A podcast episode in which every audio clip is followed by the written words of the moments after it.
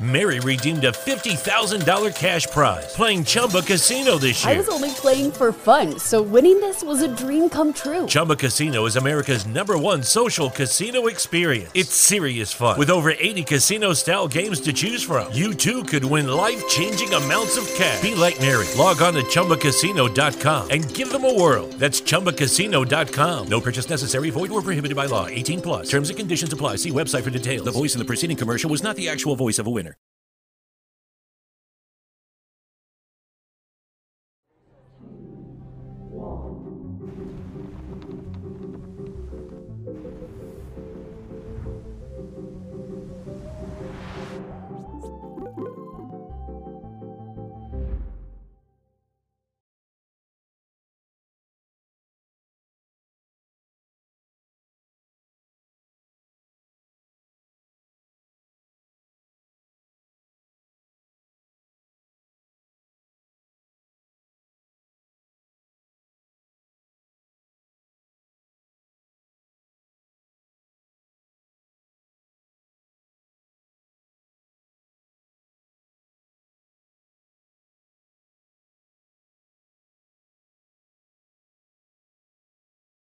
Festa, mas lançamento de foguete em podcast é a primeira vez.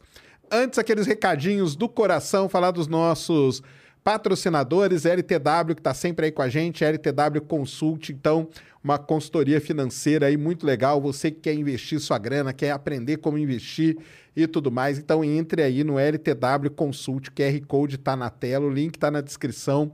E lá no site deles, eles têm um verdadeiro curso aí de educação financeira para você aprender tudo o que fazer com a sua grana. Então corre aí, LTW Consult, QR Code e link na descrição. E também da Tribe. E a Tribe é o seguinte, pessoal, você que nunca programou na vida e quer aprender a programar, eu falo aqui que a programação é a profissão do presente. Você tem que aprender a programar. Para isso, a Tribe está fazendo a sexta edição do da progra- primeiros passos, né? Programação, seus primeiros passos é o que ela está está colocando aí, ó, primeiros passos da programação, a sexta edição que vai de, de 20 a 23 de setembro, das 19 às 21 horas. São oito horas de conteúdo online, gratuito, ou seja, você pode fazer de qualquer lugar. E você fazendo essa, essa semana aí totalmente gratuita da Tribe, você vai ter direito a certificado, a um grupo exclusivo do pessoal, assistência dos, dos profissionais da Tribe, que é muito legal. Vai participar de sorteio com eles, tá? O sorteio lá de brindes especialíssimos da Tribe. Então, QR Code também está aí na tela. Todas as explicações, todos os detalhes estão aí na descrição para vocês. Então vai lá porque é para quem não sabe nada de programação. Você entra lá, vai aprender. Temos emblema hoje, coloca aí na tela, Mulambo o emblema hoje em homenagem a Ned, o Inspiration for aí, ó, que bonito a Ned, ó. Ai, Legal. que linda. Então entrem aí, o código é Inspiration for para você baixar o querido emblema. Fora isso, temos as mensagens. Então, cinco mensagens de 100 Sparks, né, que é 10 reais. Cinco de 200 Sparks, que é 20 reais. Você entra em cienciasemfim.com.br. Vai lá, adquire os Sparks, que é a moeda aqui do Estúdio Flow. Beleza? E se você quiser mandar propaganda, duas propagandas aí de 2.500 Sparks, que são 250 reais. Estamos esperando vocês. E hoje, eu pedi autorização pro pessoal, é o seguinte, em homenagem ao Inspiration 4, a SpaceTodayStore.com, que é a minha loja aí virtual, nós fizemos toda uma coisa especial. Coloca aí na tela pra gente, Mulambo. Tem aí, ó, toda uma coleção especialíssima, um kit aí, tudo da, da Inspiration 4. Então tem camiseta, caneca e tudo mais. Então você vai lá, nós vamos deixar o link aí no chat também para quem quiser adquirir o seu kit aí da Inspiration 4. E hoje é o seguinte, ó, nó- vocês vão ver desse jeito aqui, ó. Coloca aí, Mulambo, como que vai ser a transmissão hoje. Hoje a transmissão é diferente, ó. Aí, ó, vai ser uma transmissão estilo live, né, Ned? Fazia tempo, né, que a gente não fazia live junto, né? Fazia tempo. E o pessoal sente falta disso, né? Das lives. Eles perguntam. Hoje vai ser no estilo das lives que a gente fazia. Isso mesmo. Eu e a Ned... pra quem- Histórico, né? Histórico, total. Pra quem não sabe, pessoal, eu e a Ned, a gente começou a fazer live junto, que era 2015, né, Ned? Por aí, né? transmitiu um monte de coisa, né? Transmitiu um monte de, de lançamento e tudo. Eu, a Ned, o Júnior fazia o com a gente. E o Jaime fazia com a gente também. O pessoal pede pra gente fazer um dia. Eu falei, quem sabe um dia a gente. É que os meninos moram no Rio, né? Mais difícil.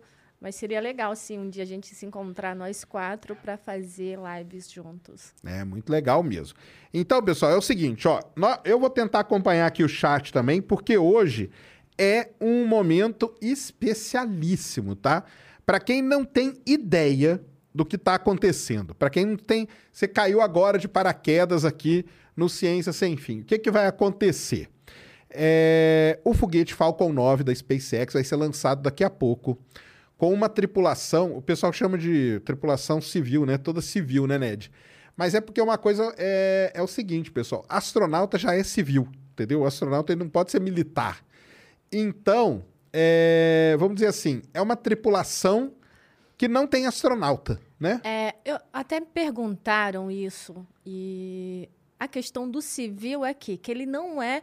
A, a profissão dele não é ser astronauta. É civil nesse sentido. Isso, é um, ele não é um astronauta formal. Exatamente. Isso, porque o astronauta, por exemplo, Marcos Pontes, quando ele conta a história dele, na hora que ele foi escolhido para ser astronauta, ele teve que abrir mão da carreira militar dele. Então, o astronauta ele já é uma coisa civil. Esse, nesse caso aqui, é o seguinte: o Jared Isaacman, que é um bilionário americano, mas é um bilionário diferente dos outros, hein? Então, você aí que xinga bilionário, conheça a história do Isaacman, porque ele doou 100 milhões já para o hospital do câncer infantil São Judas, lá nos Estados Unidos. E é um negócio muito legal que ele está fazendo, né? Então vai o Jared e vai mais três pessoas ali, ó, que estão com ele aí. Vocês estão vendo aí, ó? Eles estão ali, ó, naquela posição ali faz um tempo já, viu, galera? E falta aí 28 minutos para o lançamento. Vai ser muito legal, né, Ned? Ah, com certeza. E a questão da. É muito legal a história, né? ah, da questão do hospital, dele ajudar, é igual você está falando, que é um bilionário diferente dos outros. Veio- literalmente veio na minha cabeça. Não é um bilionário excêntrico como o pessoal Exatamente, gosta de exatamente. zoar o Elon Musk. Não, é isso mesmo. Ele, então, o pessoal mete o pau nos bilionários, né? Principalmente aí no Bezos e no Branson, né? Porque, assim, o cara vai lá, gasta uma grana, vai- chega ali na, na bordinha do espaço e volta, né? E aqui não. Então, o Jared Zackman, ele, é- ele era dono de um negócio chamado Shift4, que era uma, um aplicativo aí de pagamentos e tudo mais. Com isso, ele ganhou muito dinheiro. E com esse dinheiro, ele resolveu ajudar esse hospital, que é um hospital muito famoso tem nos Estados Unidos. Então, ele doou uma parte da grana para o hospital e, com a outra parte, ele comprou os assentos. Então, é, esse, esse lançamento não tem nada com NASA, tanto que eles nem vestiram a roupa na NASA. Eles vestiram a roupa no, no lugar da SpaceX. O, o cara comprou os assentos, o assento é dele, tá? O assento é dele. Tanto que todas as decisões que estão sendo tomadas aí passam por ele. Vai transmitir, não vai, vai mostrar de um jeito. não- É tudo ele que decide, porque ele é dono da missão. Ele é o dono da missão. E aí vai uma, uma moça que é recuperada, né? De câncer infantil, né? Muito legal a história dela. Muito, Muito legal, legal mesmo. mesmo. Ela teve câncer no- nos ossos quando ela era- tinha 10 anos de idade, se não me engano, né? Sim. Foi 10, né, que ela tinha. E ela foi tratada nesse hospital São Judas. Depois que ela ficou mais velha, ela voltou para o hospital. Hoje ela trabalha lá como enfermeira. E a história do hospital, Sérgio, tem também aquela questão que não é aquele hospital tipo que ah, teve câncer, vai para lá. Não. Algumas pessoas que conseguem se tratar lá, não é um hospital que sempre vai assim, que qualquer um pode acessar. E ela foi aceita. Inclusive, assistindo o documentário, a parte que eu chorei foi exatamente a mãe dela contando essa história quando a, a enfermeira ela foi conversar com a enfermeira, a enfermeira chegou e falou que ela eh, ia ser tratada, ia ser curada lá. E foi. É isso mesmo. É bem lembrado pela NED, o hospital, pessoal, é um hospital de pesquisa. Então é assim, você só pode, só, só é aceito para ser tratado nesse hospital se eles estiverem pesquisando o seu câncer. E no caso dela é isso mesmo, ela chega lá, é. estavam pesquisando esse câncer que ela tinha nos ossos e tudo mais. Então vai ela, vai um cara ali que é programador. Olha aí, ó, tá vendo? O cara é programador. E a história dele também é bem legal porque é o seguinte, na verdade ele não ia. e um amigo, né? E o, Sim. o amigo cedeu o assento para ele, né? É muito interessante. Como que foi? Você podia entrar lá no, no São Judas e doar lá 10 dólares, 20 dólares, 50 dólares. Você doando qualquer valor, você participava do sorteio. Não era isso? Era, né? Sim. E aí o, o amigo dele ganhou, acabou que o amigo dele não foi, tipo eu, entendeu? Imagina que eu ganho. Eu não subo na nave, eu vou dar, dou pra alguém vir no meu Tipo, lugar. o Sérgio ganhou um- uma viagem pra Lua. Ele não vai. Ele, Ned, lógico. Daí, tá vendo? A Ned vai e vai embora. E então tem esses, é, o Jared, a mocinha do, do câncer, esse cara aí, e tem a outra que é a Proctor, né? Que é muito legal também a história dela, porque ela é a quarta, digamos, astronauta negra da história dos Estados Unidos, tá? Que tá indo ali também com eles para essa viagem. Então, cada um tem uma história, cada um tem um nome. Então, o cara é o líder, aí tem o prosperidade, generosidade, esperança, né? Esperança. Cada um tem o, tem o, seu, o seu um nome dentro da missão. significado, como se fosse um é, representando algo. Isso aí. Representando algo. E ó que legal, eles estão mostrando ali, pessoal, vocês estão vendo ali do lado? Eles estão sentados e do lado eles estão mostrando um negócio muito legal da cru, dessa Crew Dragon específica. É, eles não vão acoplar na estação espacial. Então eles tiraram todo o sistema de acoplamento da nave e no lugar eles colocaram uma cúpula. Um domo, um domo, né? Um domo aí, ó. Os caras vão ter o domo particular deles aí, ó. Tá vendo? que gosta de domo. Pra quem curte domo, Aí. Olha aí, ó. Vocês estão vendo aí na tela aí do lado, olha aí que maneiro que eles construíram específico para essa missão. Eu tava lendo que cabem duas pessoas ali. O que que acontece? O cara vai poder colocar a cabecinha dele ali e ficar vendo E ficar observando o espaço. o espaço, ver a Terra redondinha Exato. e tudo mais. Estão explicando exatamente isso. ó. Eles tiraram o sistema de, de acoplamento, porque eles não vão acoplar na estação. Ó, é assim a Crew Dragon, ó. Ela tem aquele sistema todo de acoplamento ali que vocês estão vendo. Isso aí vai ser tirado, ti- foi tirado, né? E ela tá indo com esse dominho aí. Dominho. Então o dominho é um terraplanista, né? Amigo nosso, né? Então, entre aspas, amigo nosso, O terraplanista, dominho, o dominho. é domínio. O dominho tem um dominho ali pra galera olhar. Olha aí que imagem linda, ó. Faltando 23 minutos pro lançamento lá no Kennedy Space Center. Vai ser histórico isso aí, viu, galera? Histórico. Só a cabecinha, o pessoal tá, tá redonda, é redonda sim a Terra, viu? É redonda, tá? Pior É, que tem que ter cuidado com o que se fala, né? É, não, A é. sabe fogo. que, como É que é o público. É, o público não perde uma, tá? Mas, mas eu achei bem interessante essa questão realmente deles fazerem esse mini domo para observação, porque é legal, porque você está preso ali dentro da cápsula, olha para um lado, para o outro, nada, e você consegue botar a cabeça para fora, entre aspas, né? Protegida pelo domo, e observar. Então, isso é, foi bem legal. Isso mesmo. Negócio muito legal. Então é uma Crew Dragon, é aquela Resilience que foi da primeira, né? Missão, obviamente modificada com isso aí. O pessoal tá passando aí agora para vocês, ó, para quem nunca viu um lançamento de foguete, tá? Eles estão passando todas as etapas. Para quem nunca viu, né? Chegou agora. Esse foguete que vocês estão vendo aí é o famoso Falcon 9, tá? Da SpaceX. Vocês estão vendo que o, o booster que a gente chama, que é, o, que é aquela parte, é o foguete em si, você tá vendo que ele tá sujo, né? Por que, que ele tá sujo, pessoal? Porque não é o primeiro voo dele. E isso é um negócio legal da SpaceX. Esse aí é o terceiro voo desse booster aí.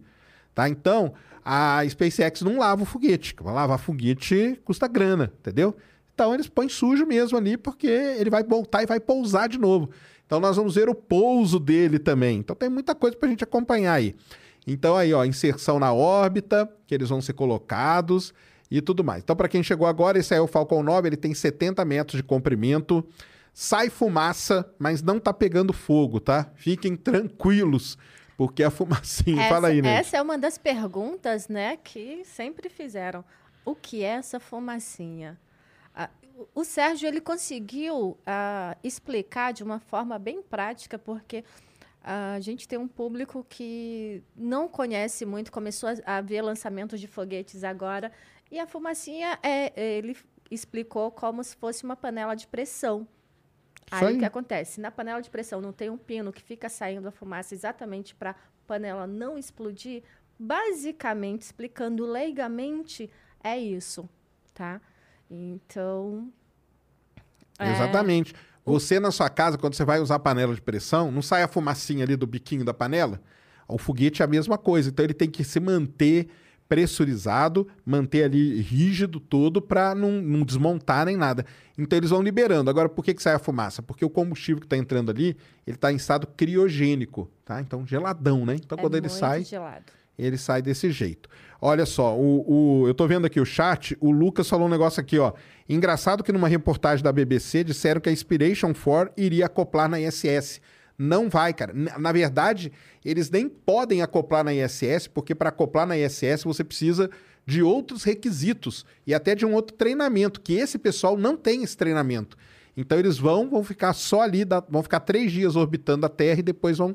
Sábado tá programado o splashdown deles no oceano. E assim, Sérgio, é muito complicado essa questão do que se vê. Lógico que tem sites, tem é, reportagens que são confiáveis, que são legais. Tem umas que começam bem. É igual hoje, eu estava vendo né, aqui eles uma reportagem sobre a missão. Aí o cara, o repórter, vai e me diz: Ah, e tem o banheiro. E o banheiro é dentro da cápsula. Não, vai ser onde? Vai ser fora? não tem como, né, galera? Lógico que é tudo dentro da cápsula. Eles vão ficar três dias morando ali dentro daquela cápsula. E o, ba o banheiro da Dragon é um caso à parte, né? Que Fala é só aí. a cortininha. É, só a cortininha pro cara, pro cara, pro cara ficar aí, tá? É, o Cristiano aqui falou, ó, quem é essa galera que vai no Falco? É pessoal da área, foi comprado, é um bichão, uns bichão rico? Então, é um bichão rico só, cara tá? O Jared Zachman, ele comprou os quatro assentos. E aí ele foi fazendo maneiras de como levar três pessoas com ele. Então ele foi lá, como ele tá ligado com esse hospital que a gente falou, é essa moça aí, ó, que tá aparecendo aí agora. E esse é o Jared, na verdade, e aquela mocinha que apareceu antes, ela foi convidada por ele para ir na missão. Por quê? Porque ela foi tratada de câncer nesse hospital e hoje ela trabalha no hospital. Então, ela foi convidada por conta disso. O cara, o programador, ele doou e foi sorteado. Na verdade, foi o amigo que foi sorteado. Então, cada um tem a sua história. E até é legal que esse Jared aí, ele fala assim: cada um vai ter a sua história para contar depois, desde como ele foi escolhido até como ele voltou, tá? Inclusive, assim, de uma forma assim que vocês entendam, é como se você fosse fazer uma excursão e fosse chamar os amigos. Basicamente foi isso que ele fez, tá? O, o Jared é, é o dono da excursão e convidou uns amigos para ir com ele. Isso mesmo. A Vânia perguntou aqui, ó, quanto tempo de treinamento? Então, essa missão ela foi anunciada em fevereiro e os tripulantes foram anunciados em março. Então, você faz a conta aí, março, abril, maio, junho, julho, agosto, seis meses. Seis meses de treinamento. E ontem eles estavam dando entrevista, foi muito legal, que eles falaram o seguinte: um dos treinamentos foram os quatro ficarem 30 horas juntos dentro de um modelo da Dragon. Por quê, pessoal? É o que eu falo sempre para vocês. A tecnologia, ela tá aí, entendeu? Agora o problema é o ser humano, cara. Quem disse que o ser humano vai aguentar viver com outro ser humano dentro de uma nave? E tem até aquela brincadeira, né, que a gente faz, né? Tipo, visita em casa, depois de três dias começa a feder, né? Então, os caras vão ficar só três dias. Por que será? Tá vendo só? e todos os testes que são feitos, porque são feitos testes exatamente pensando na questão de uma viagem longa, uh, o ser humano lidar com o outro e de todos os problemas que eles tiveram, de inclusive encerrar antes, é exatamente o ser humano tretando com o outro. Essa é uma questão muito difícil. Igual ir para Marte. A gente vai para Marte, ok. Sete meses, de seis a nove meses, que é uma média, tá? De viagem para Marte. Seis meses você ali confinado. Não tem janelinha para você ficar observando nada. Não tem o que fazer. Assim, tem sim. Trabalhar muito na nave, tá? Uh, na cápsula, na espaçonave, e ter que lidar com pessoa que você não conhece, você é, é assim, conhece de trabalho e você ter que conviver com essa pessoa seis meses é complicado. Exatamente. O Major Tom perguntou quem está pagando esse passeio. É o Jerry, cara, tá? Ele comprou os quatro assentos da Crew Dragon. E aí ele faz o que ele quer com o assento, cara. Ele comprou dele. Se ele quisesse sozinho na nave e ninguém do lado dele, ele ia, tá? Ele ia sem problema nenhum, tá? Sem problema nenhum. Então, é... como eles vão dormir? Cara, eles dormem ali na, na, na, Não tem colchão, não tem nada, não. É ali, cara, é ali, entendeu? Inclusive, Sérgio, essa questão, como eles vão dormir, a gente ficava muito é, nessa questão. Eles dormem, tipo, para ir para a Estação Espacial Internacional, às vezes porque tem, tem as viagens rápidas e às vezes tem que eles ficam orbitando até acoplar. E eles dormem. Eles falaram. Eu estou ansioso, achei que não ia dormir, inclusive na Cru uh, Chu, não foi? Isso. Achei que não ia dormir, dormi. Tipo isso, entendeu? Então, não tem. A gente fica nessa questão: será que eles dormem? Segundo eles, dormem tranquilamente. Não, é isso mesmo, né? Eles dormem mesmo e. Eu acho que a SpaceX vai ficar transmitindo 24 horas, igual ela fez com as outras. E você vê lá, tem hora que, na verdade, não é, não é assim, nem que eles, eles são meio que obrigados a dormir, tá? Porque pelo menos quando vão os astronautas, eles têm toda uma rotina para cumprir. Então o cara não pode ficar três dias acordado direto. Então eles têm que ter, eles são obrigados a dormir porque eles vão fazer algumas coisas lá. Uma coisa legal é que eles estão eles estão levando um monte de sensor no corpo e tudo mais para medir, né, como que o corpo humano reage a tudo isso. Lembrando, pessoal, esses caras eles tiveram esse, esse treinamento de seis meses, mas eles não são astronautas preparados para essa. Não é, não é o cara que é um astronauta. O cara que é um astronauta, o cara tem uma preparação quase da vida toda para isso. Esses caras não. Eles são pessoas comuns, né? Podemos dizer. São pessoas comuns. Sim. Fora o bilionário. É, bilionário não é lá tão comum, né? Mas não. eles são comuns. Sabe o que eu achei legal? Legal não, achei engraçado. Eu não sei se você viu o Elon Musk falando que ele só não vai porque ele é, tá muito ocupado, tem muita coisa para fazer. Mas ele está vendendo os assentos. Tipo, 50 milhões, você pode viajar. Isso mesmo.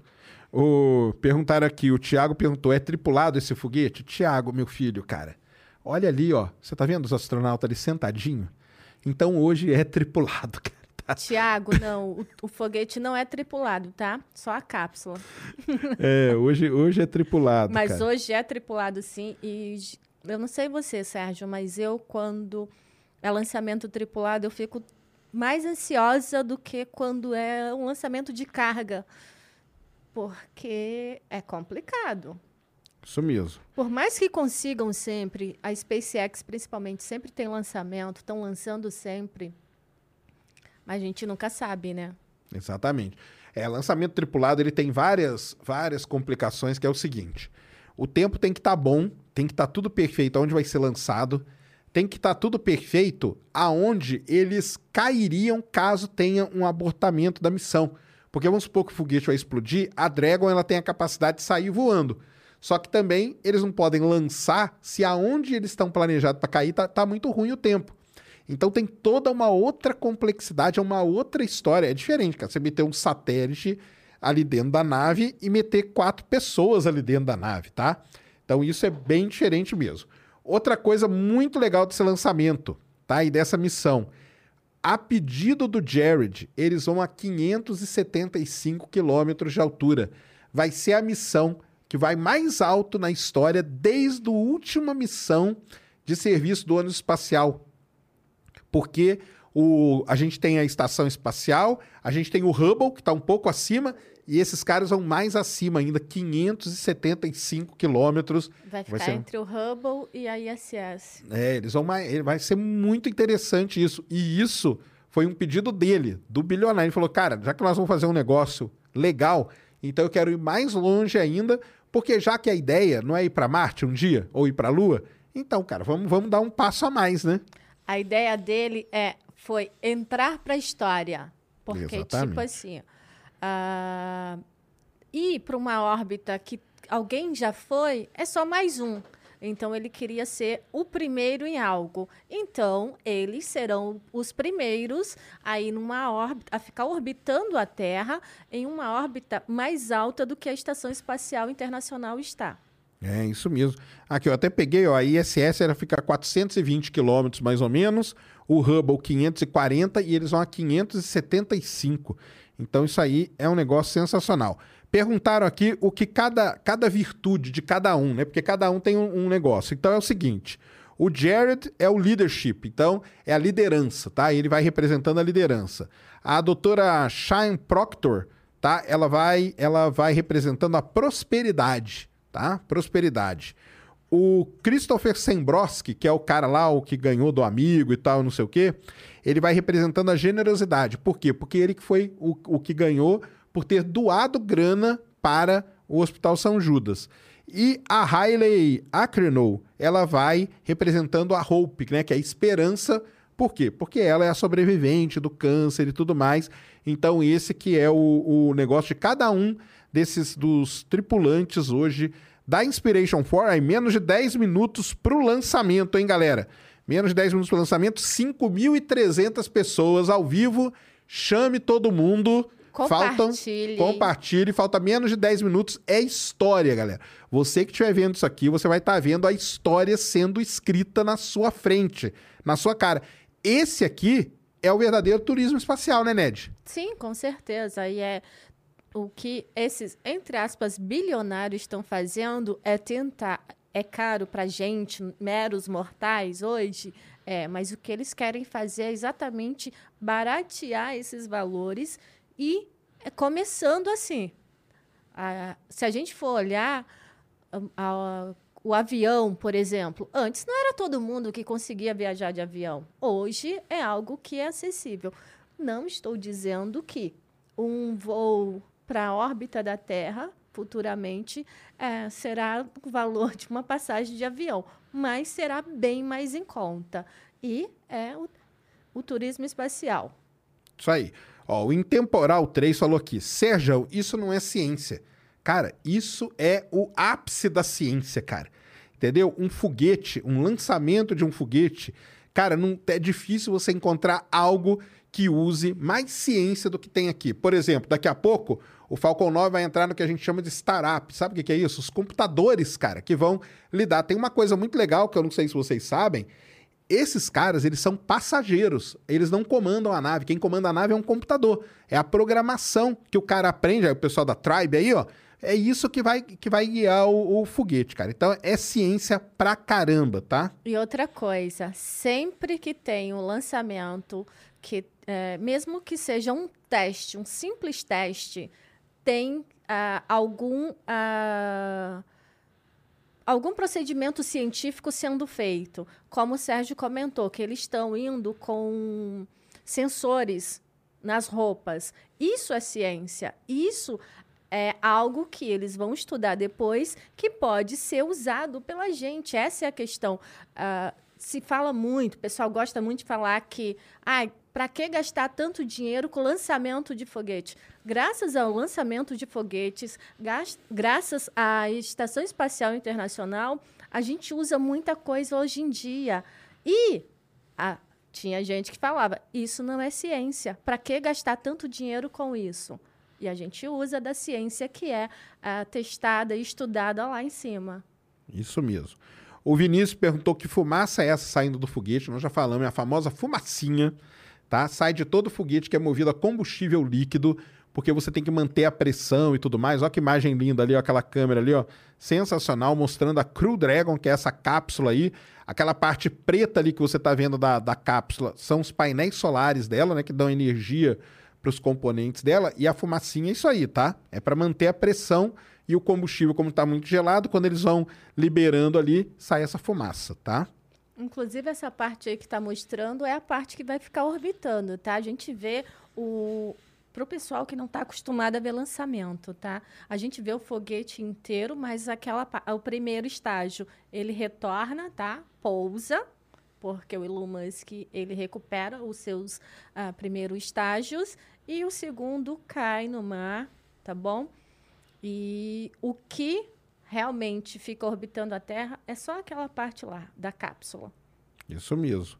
Aí perguntaram aqui também é, o lance aqui do, do, da comida deles, né? A comida deles é desidratada, tá? É uma comida desidratada. Mas eles vão comer pizza. É, vão comer pizza, vão isso comer mesmo. pizza. Logo, assim, eles vão vai ter o lançamento, né? A primeira alimentação deles vai ser pizza, tá bom?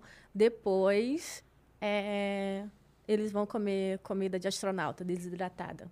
Isso mesmo. Perguntaram qual é o objetivo da missão. Cara, o objetivo dessa missão, o próprio nome dela já diz, né? Inspiration for. O próprio Jared, ele já fala isso, né? Que ele tá, ele tá bancando essa, essa grana aí, 200 milhões de dólares nessa missão e tudo mais, para inspirar pessoas, entendeu? Ele podia, ele fala isso, e o próprio Elon Musk fala, ele, porque esse negócio aí que a Ned falou é um negócio que é muito discutido, cara, entendeu? O pessoal fala, ah, Lucky Land Casino asking people what's the weirdest place you've gotten lucky? Lucky? In line at the deli, I guess? Aha, in my dentist's office. More than once, actually. Do I have to say? Yes, you do. In the car before my kids' PTA meeting. Really? Yes. Excuse me, what's the weirdest place you've gotten lucky? I never win and tell. Well, there you have it. You can get lucky anywhere playing at LuckyLandSlots.com. Play for free right now. Are you feeling lucky? No purchase necessary. Void where prohibited by law. 18 plus. Terms and conditions apply. See website for details. ah, esse bando de milionário aí, bilionário aí que não quer nada com nada, só vai lá, gasta milhões para subir numa nave e tal, não sei o quê. Primeira coisa, o dinheiro é do cara, né? Vamos começar por aí, né? Então podia fazer qualquer coisa com a grana.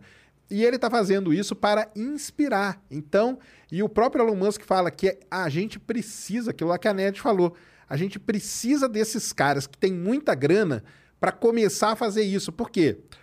Para mim não vai adiantar não, porque eu não subo numa nave dessa de jeito nenhum. Mas vai mostrar que a nave é segura, que você pode ir para o espaço, que você não precisa ser um. Tipo, um astronauta era um super-herói pra gente, né? Você olhava o astronauta e falava: caramba, cara, eu nunca vou ser um astronauta. Você não precisa ser astronauta. Você pode ser um cara simples, entendeu? Uma pessoa simples.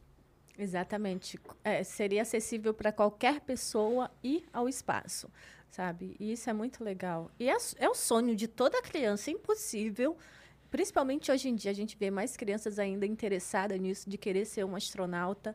E isso é legal. Eles estão é, é, na questão de inspiração, de inspirar, é, conseguindo realizar sonhos. Pessoa. É, fora a que sempre teve o sonho de ser astronauta, os outros, tipo, nunca imaginaram que isso fosse acontecer sabe? É algo que realmente que você nunca imagina. Ah, um dia eu vou conseguir ah, orbitar a Terra, vou conseguir ser astronauta. E a gente fala que é civil e está chamando de astronauta porque existe isso também, né, Sérgio? Tipo, foi para o espaço e é astronauta. Isso aí. É, o próprio Branson, ele fala que ele quer o título dele de astronauta. Ele foi a 80 quilômetros de altura, ele falou que ele quer a, a, a berimbela dele ali de astronauta. O quem é o cara aqui? O Léo perguntou: tem banheiro? Tem banheiro, cara. Tá, tem banheiro. Dentro da cápsula. Dentro da cápsula, não é fora, não. O cara não vai sair pro espaço, não.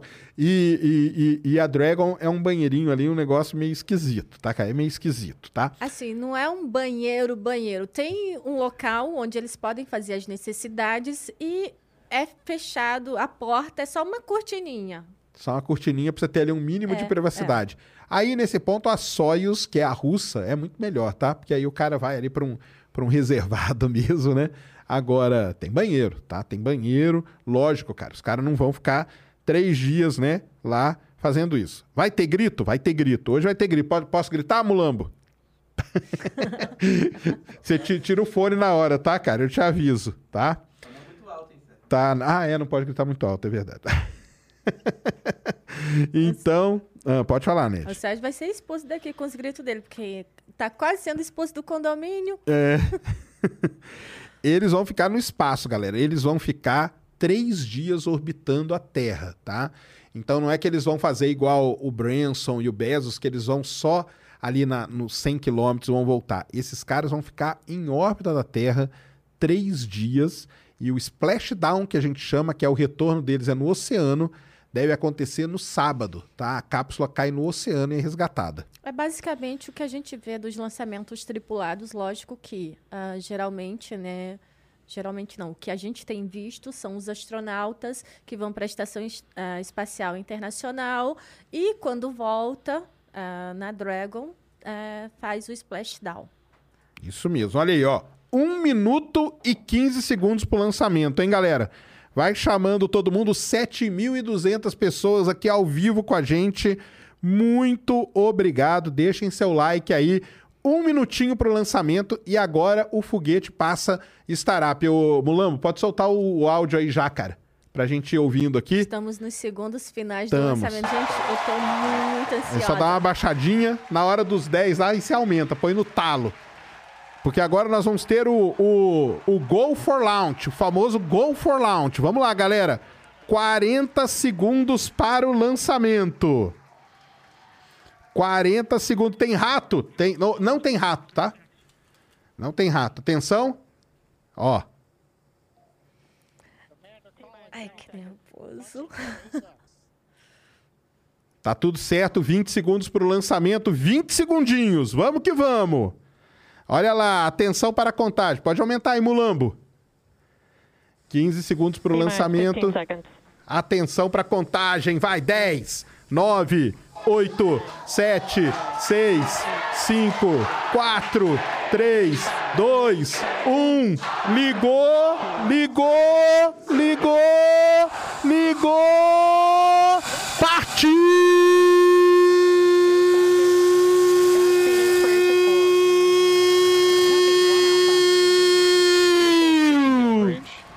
Vai, filhão! Falcon 9! Rasgando os céus da Flórida! Histórico! Momento histórico, histórico demais. Vão subindo lindamente. Hoje é história. Hoje é histórico, hoje é história escrita na sua cara. Olha que sensacional. Vai subindo o Falcon 9, a primeira coisa ali que nós vamos ver, ele vai passar pelo Maxi Kill, que é a máxima pressão aerodinâmica que sofre o foguete. Vai que vai, olha aí que coisa linda, ó. É muito lindo. Né?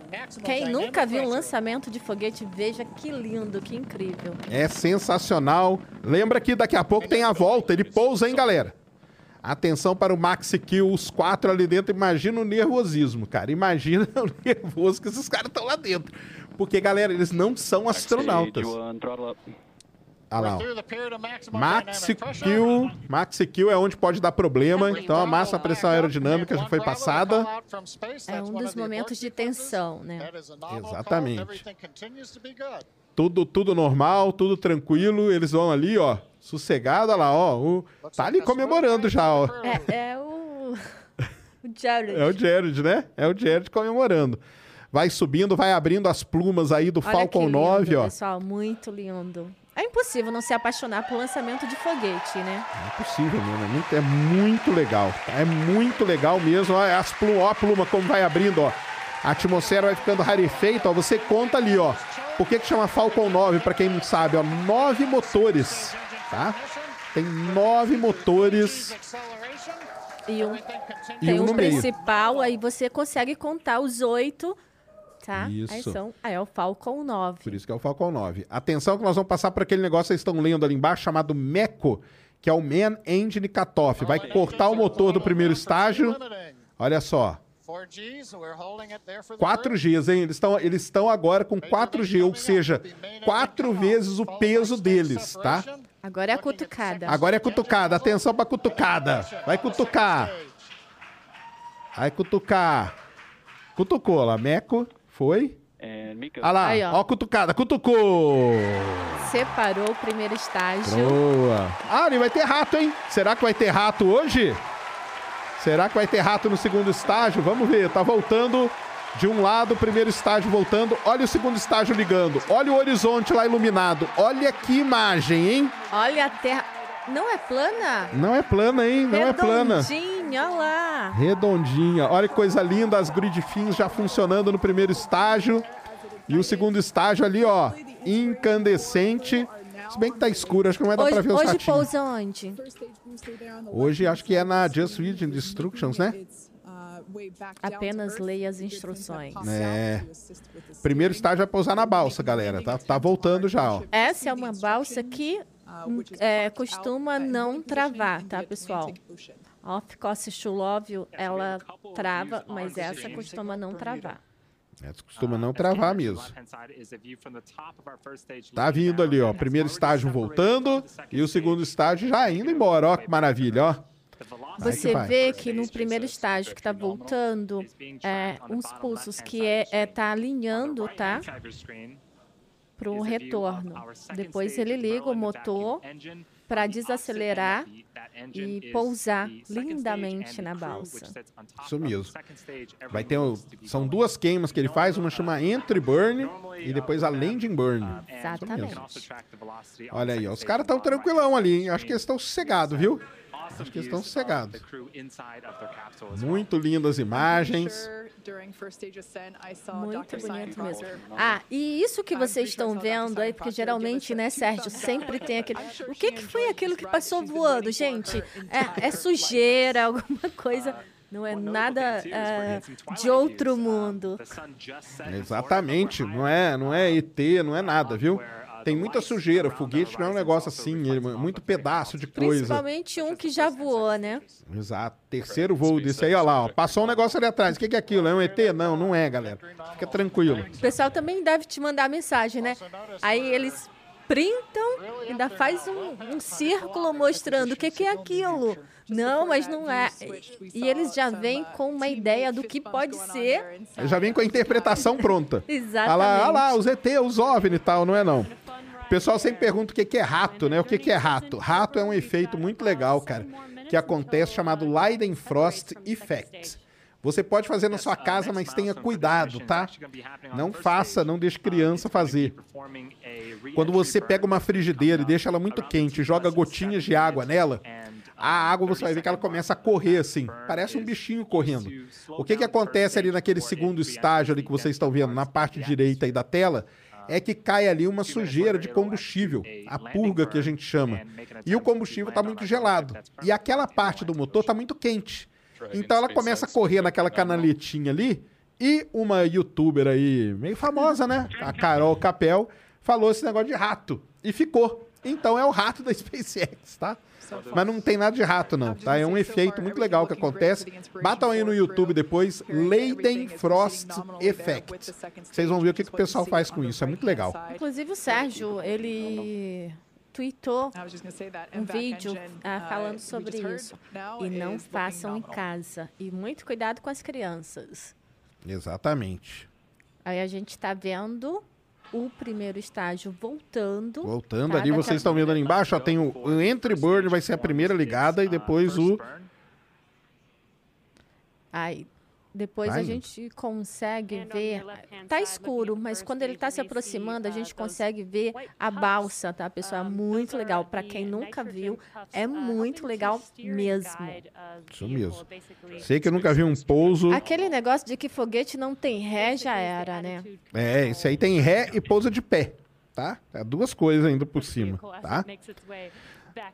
Tá ali, ó, os caras ali tranquilo, ó, todo mundo dando sinal de joinha, quer dizer que tá tudo bem, né? Tá tudo É, bem. tipo assim, É, se bem que esse do canto aqui, ó, ele tá meio tenso, hein? Eu já senti que o cara tá meio assim. O treinamento é uma coisa, né? Sempre, cara, sempre tem um que não, não, não, não pega muito bem, viu? Sempre tem um que não pega muito bem. Pois é. E assim, no treinamento é uma coisa, agora no vamos ver, no pega pra capar, aí o negócio é diferente. E às vezes até o que tá assim, tá, tá só disfarçando, né? É. Olha lá, ó. Olha, gente. Ao Entry Burn, três motores Falcon ligando, tá? Três motores Falcon ligando, ah, três motores Merlin, né? Merlin. Merlin 1D ligando para reduzir a velocidade. O cara escreveu aqui por que que demora para voltar. Demora esse tempo mesmo, uns oito minutos, tá? Oito minutos e pouquinho, tá tudo, tudo dentro do programado. Tá tudo dentro do programado. Entre 8 e 9 minutos é o tempo que, que volta. Aí, ó, Entry Burn completado, ele, ele, ele fica, ele fica os três motores ficam ligados por 20 segundos aproximadamente para reduzir a velocidade. Olha aí, ó, imagens do segundo estágio. Lindo, lindo, O lindo. legal do segundo estágio é lindo essa imagem, mas gente, essa imagem da Terra ali atrás, esse risquinho que vocês estão vendo ali, é o nosso planeta, tá? É a Terra. Isso mesmo, isso mesmo. Muito lindo. Eu acho que deve ser algo incrível. Eu falo, né? Eu amo a Lua, mas eu acho que se eu morasse na Lua, eu amaria a Terra, porque a Terra é um planeta lindo. Olha isso, porque eles estão na parte noturna e a gente consegue ver a parte que estadia, né? O terminador que chama. Isso, porque o lançamento lá foi tipo 8 horas da noite, como tá meio meio finalzinho do verão, né, ali e tal, ainda tá ainda tá meio de dia. Por isso que a gente tem essa visão aí sensacional, tá? Muito, muito legal. Aí eles estão mostrando a órbita, tá? Isso é CGI. Exato. Isso é CGI. Atenção pro pouso, hein? Vamos ver se vai ter o pouso. Vamos ver se eles mostram. Vamos ver se eles vão mostrar o pouso. Ali estão, olha só, pelos, pelos aplausos. Parece que foi. Ah, não, agora eles fizeram a inserção na órbita, tá? Inserção na órbita foi feita lá, pousou, ó. Ó, ó o pouso, ó a balsa, ó a balsa. Vai pousar, vai pousar, vai pousar. Atenção. Pousou, né? Sempre corta, sempre corta o sinal, tranquilos. que- É, mas aí corta, não tem jeito. Ah, o, o, o Jared falando, cara, esse cara aqui do canto ele não tá bem não, hein? Já te falo. Eu já daqui eu já julgo a pessoa. O daqui do cantinho, ele não tá, não tá nas melhores condições não. Os outros estão tranquilos, todo mundo, ó, tá vendo? As meninas é, geralmente são mais fortes, tá? São, são mesmo. Mulherada aguenta muito mais a pressão do que os caras. O cara aqui do canto, ele não tá, não está lá, não sei não, hein? Será? Agora vai separar o, o segundo estágio, daqui a pouco separa o segundo estágio, para eles entrarem na órbita direitinho. A inserção orbital foi feita perfeitamente. Cara, mas é muita emoção, né? E tipo assim. Fala quem quiser falar do Elon Musk, mas o que ele tem feito é incrível, sabe? Inclusive incentivando outras empresas, porque a treta que ele cria, que ele gera, acaba fazendo com que as outras empresas queiram concorrer e a concorrência é bom. Muito bom. É, tá- A NASA incentiva essa concorrência até, né, para as empresas estarem fomenta esse mercado, né? Então eles precisam disso, né? Isso aí é muito bom mesmo.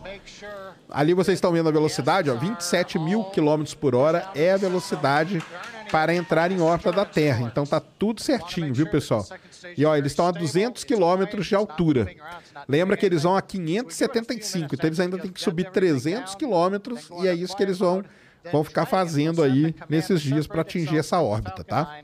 Não, o legal deve ser quando eles colocarem a cabeça no domo para Aí sim. Deve ser. Imagina a sensação que eles não, não vão ter, né? Que é incrível. Isso mesmo. O pessoal está perguntando quantos dias vão ficar em órbita? Três dias em órbita. E a órbita deles, de acordo com o que foi falado, é 575 quilômetros, tá? É uma órbita um pouco mais alta a pedido do Jared. Ele pediu isso para a SpaceX. Aliás, falar pro pessoal, né, Ned? Tem um documentário na Netflix muito legal, tá? Que conta a história dessa missão aí da Inspiration 4, né? E para o pessoal que tá perguntando, que vai perguntar qual o nome da, da- do, do documentário, é Inspiration 4. Isso mesmo. Então vão lá na Netflix, Inspiration 4 já muito tem bom. quatro episódios, se não me engano, né? Acho que tem quatro episódios. Olha lá, separou, ó, que legal. Separando o, o estágio aí, ó. Separou o segundo estágio. Agora a nave tá com o trunk que a gente chama, ó, que é aquela parte ali. Olha que imagem, hein, pessoal. O trunk ali, ó, que é a parte que não tem nada, mas ele tem o painel solar em volta. E ligado a ele está a Crew Dragon. Então separou aí o segundo estágio, ó. Aí já não tá mais no foguete, agora é a cápsula, tá? Agora é a cápsula. espaçonave. Isso O mesmo. documentário tá muito bom, sim, Sérgio. Tá muito legal. A, a gente, o pessoal sempre pede indicação e tá muito bom. Eu, eu indico. Não, é muito legal o documentário. Conta a história de cada um deles, conta um pouco do treinamento e tudo e tal. E agora a Netflix está transmitindo também. E depois vai ter um outro episódio que vai ser a volta deles e tal. Então vai ser. Vai ser A um. Netflix está transmitindo, mas não existe transmissão melhor do que essa aqui que vocês Exato. estão assistindo. Duvido que o cara na Netflix gritou. É, Tenho então. certeza que não, viu? Duvido. Ahn, deixa eu ver aqui. Não, Olha não sei. lá, o. Qual foi o bonequinho escolhido? Eu não vi Ah, antes. eu não vi também não.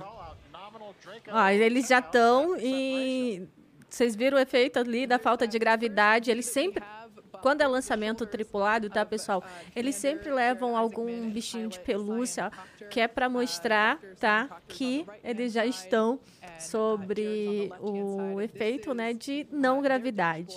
Isso mesmo, é indicador de, de falta de gravidade. Exatamente. Eu não vi qual era o bichinho. Olha a tela, olha, vi, olha a olha tela. Olha a tela da, da, da, da Crew Dragon. Olha que coisa linda, hein? Olha que coisa linda. Olha que coisa linda. Microgravidade, é. Olha lá, ó. Tá lá, o que, que é? Um É, ursinho? O que, então, que é? Um Uma macaquinho? ovelha, não sei. De- Não, geralmente. falaram aqui, ó. Um Gold Retriever. Ah, é coisa que veio lá do hospital, ó. Ela falou aqui. Deve ser de alguma criança do É, hospital. deve ser alguma coisa ligada. Falaram aqui que alguma coisa ligada ao hospital, não ouvi direito, mas deve ser. Deve ter vindo de alguma criança mesmo. Ah, muito legal. Deve ter vindo de alguma criança mesmo, tá?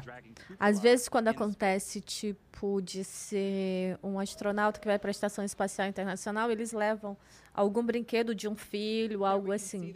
Isso. É um cachorrinho Gold Retriever que veio de alguma, de alguma criança ali que tá no, no Hospital São Judas, tá? Muito legal. O bom é que não teve scrub. O tempo tava uma, uma pequena dúvida, né? E não teve scrub, Eu né? Aí que legal. com scrub. Mas o que que é scrub mesmo? O que, que é scrub, pessoal? Vocês tiveram aula aí com o Pedrão, ó. É. Vocês tiveram aula aí com o Pedrão. Você já aprendeu o que que é scrub, né? A famosa esfregada. É, a famosa esfregada. Se você for bater aí, é, é esfregada. E o, o que, que é o scrub? O scrub é quando adia o lançamento por algum motivo. Seja motivo meteorológico, pode ser problema no foguete, pode ser problema invasão do espaço. Algo, às vezes passa um barquinho, às vezes passa alguma coisa, invade o espaço. Eu acho que mais me irrita é quando invade um espaço, quando o que, que aquele barco foi fazer ali? Porque já aconteceu de ser barco, já aconteceu de ser carro, a- avião, sabe? Porque, assim, existe uma, uma zona que ela é toda fechada, tá? Um limite que é fechado para um lançamento. Não pode passar avião naquele horário, não pode ter barco naquele horário e não pode passar carro próximo. E eu não sei como que alguém consegue passar, mas às vezes consegue. E isso acaba ah, dando scrub, por quê? Por causa da janela de lançamento. Se a janela de lançamento ela for bem extensa, aí eles tentam resolver tirar o, entre aspas, intruso, mas se a janela de lançamento ela é muito curta, aí dá scrub, aí o lançamento é adiado. Isso aí. É, perguntaram aqui co- como, como que será é, quando que eles chegam no destino. Eles não têm destino, pessoal. O destino deles é ficar orbitando a Terra, tá? Então vão ser três dias orbitando a Terra e o destino deles é de volta aqui para a Terra. Provavelmente no sábado deve acontecer isso. Tem dois locais ali que eles podem pousar, depende porque essa época do ano ali no tanto no Golfo do México como ali na costa da Flórida tem problema com furacão, mas tá tudo isso aí já foi considerado essas variáveis todas e tem dois locais ali que já são previamente escolhidos para o pouso, tá? Ah, eles pousam na água, tá, pessoal? É uma merrissagem que se chama e é na água é, com paraquedas. Primeiro tem um paraquedas, depois eles soltam e depois abrem os outros paraquedas grandes que aí para diminuir o impacto ah, da merrissagem. Isso mesmo. Pessoal perguntando aqui bastante por que, que não usam mais o ônibus espacial. Então, nós falamos bastante do ônibus espacial lá com o Pedrão, entendeu? Ônibus espacial foi uma, uma nave, na minha opinião, a única nave mesmo feita pelo ser humano, porque o resto é esse foguete aí, que não- de nave não tem nada, né? Mas brincadeira, Essas viu, cápsulas também não é nave. É, essas cápsulas também, né? Tanto que ela chama cápsula, né? não é à toa. Mas o ônibus espacial, ele era muito caro. Ele não era nem barato e nem simples, como ele foi vendido lá no E nem começo da história dele. reutilizável. E nem reutilizável. partes, É. assim, só a parte do... do Da nave mesmo, da né? nave Né? que era Mesmo assim, ela tinha que passar todo o escudo de calor dela, era refeito, várias coisas dela. Então, assim, ele foi vendido para o público como uma solução rápida, barata e, e, fácil, né, de você e pouco complexa, mas ele se mostrou totalmente contrário, muito caro, nada fácil de fazer e nada rápido de você pegar um ônibus e preparar ele para outra missão. Fora isso, teve dois acidentes seríssimos da Challenge da Columbia, então morreram 14 pessoas. Isso aí, ele é um negócio que vai muito contra qualquer programa espacial que você faz. Ter morte de pessoas num programa espacial é um negócio que é muito complicado. Então, com tudo isso, a NASA resolveu aposentar os ônibus. E tá? assim, Sérgio, a questão de ser tão caro tem, uh, inclusive, uh, a parte do Buran, né? Buran não chegou nem a fazer uma missão, exatamente pelo fato de ser muito caro uh, ter um ônibus espacial. Exatamente. Buran, que a Ned falou, bem lembrado, era o ônibus espacial soviético barra, barra russo. O Buran, coitado, ele passou também por um problema muito sério, né? Que foi ali na quando teve a quebra, né, da, da União Soviética. Sim. Então, como era um negócio muito caro e tinha aquela incerteza muito grande, foi a primeira coisa que foi deixar de lado. Mas ele é lindão, tá? O Buran é muito, muito legal. Bonito. E hoje encontraram, né, uns Buran meio perdidos lá no meio, né, da, da Rússia e tal, sabe? E tem até um, um plano, existe um plano lá do, do cara da Roscosmos de trazer o Buran de volta. Vamos ver. É porque é muito caro. E igual escreveram aqui também, ele começou a ser muito perigoso, né? Porque nenhum programa espacial antes, né? Gemini, o, o Apollo teve lá Apollo 1, mas os caras morreram ali por um problema que não tinha a ver com foguete nem nada. Foi em terra. Foi né? em terra. Então, assim, e o ônibus espacial foi o único, único pedaço do programa espacial americano que você teve realmente morte, assim, e isso é conta muito contra você continuar um programa espacial, tá? Com aquele tipo. Não tem segurança suficiente. Inclusive, ah, todas as missões hoje em dia, o que eles prezam muito é exatamente a questão da segurança. Até porque tem um apelo popular muito grande. Isso mesmo.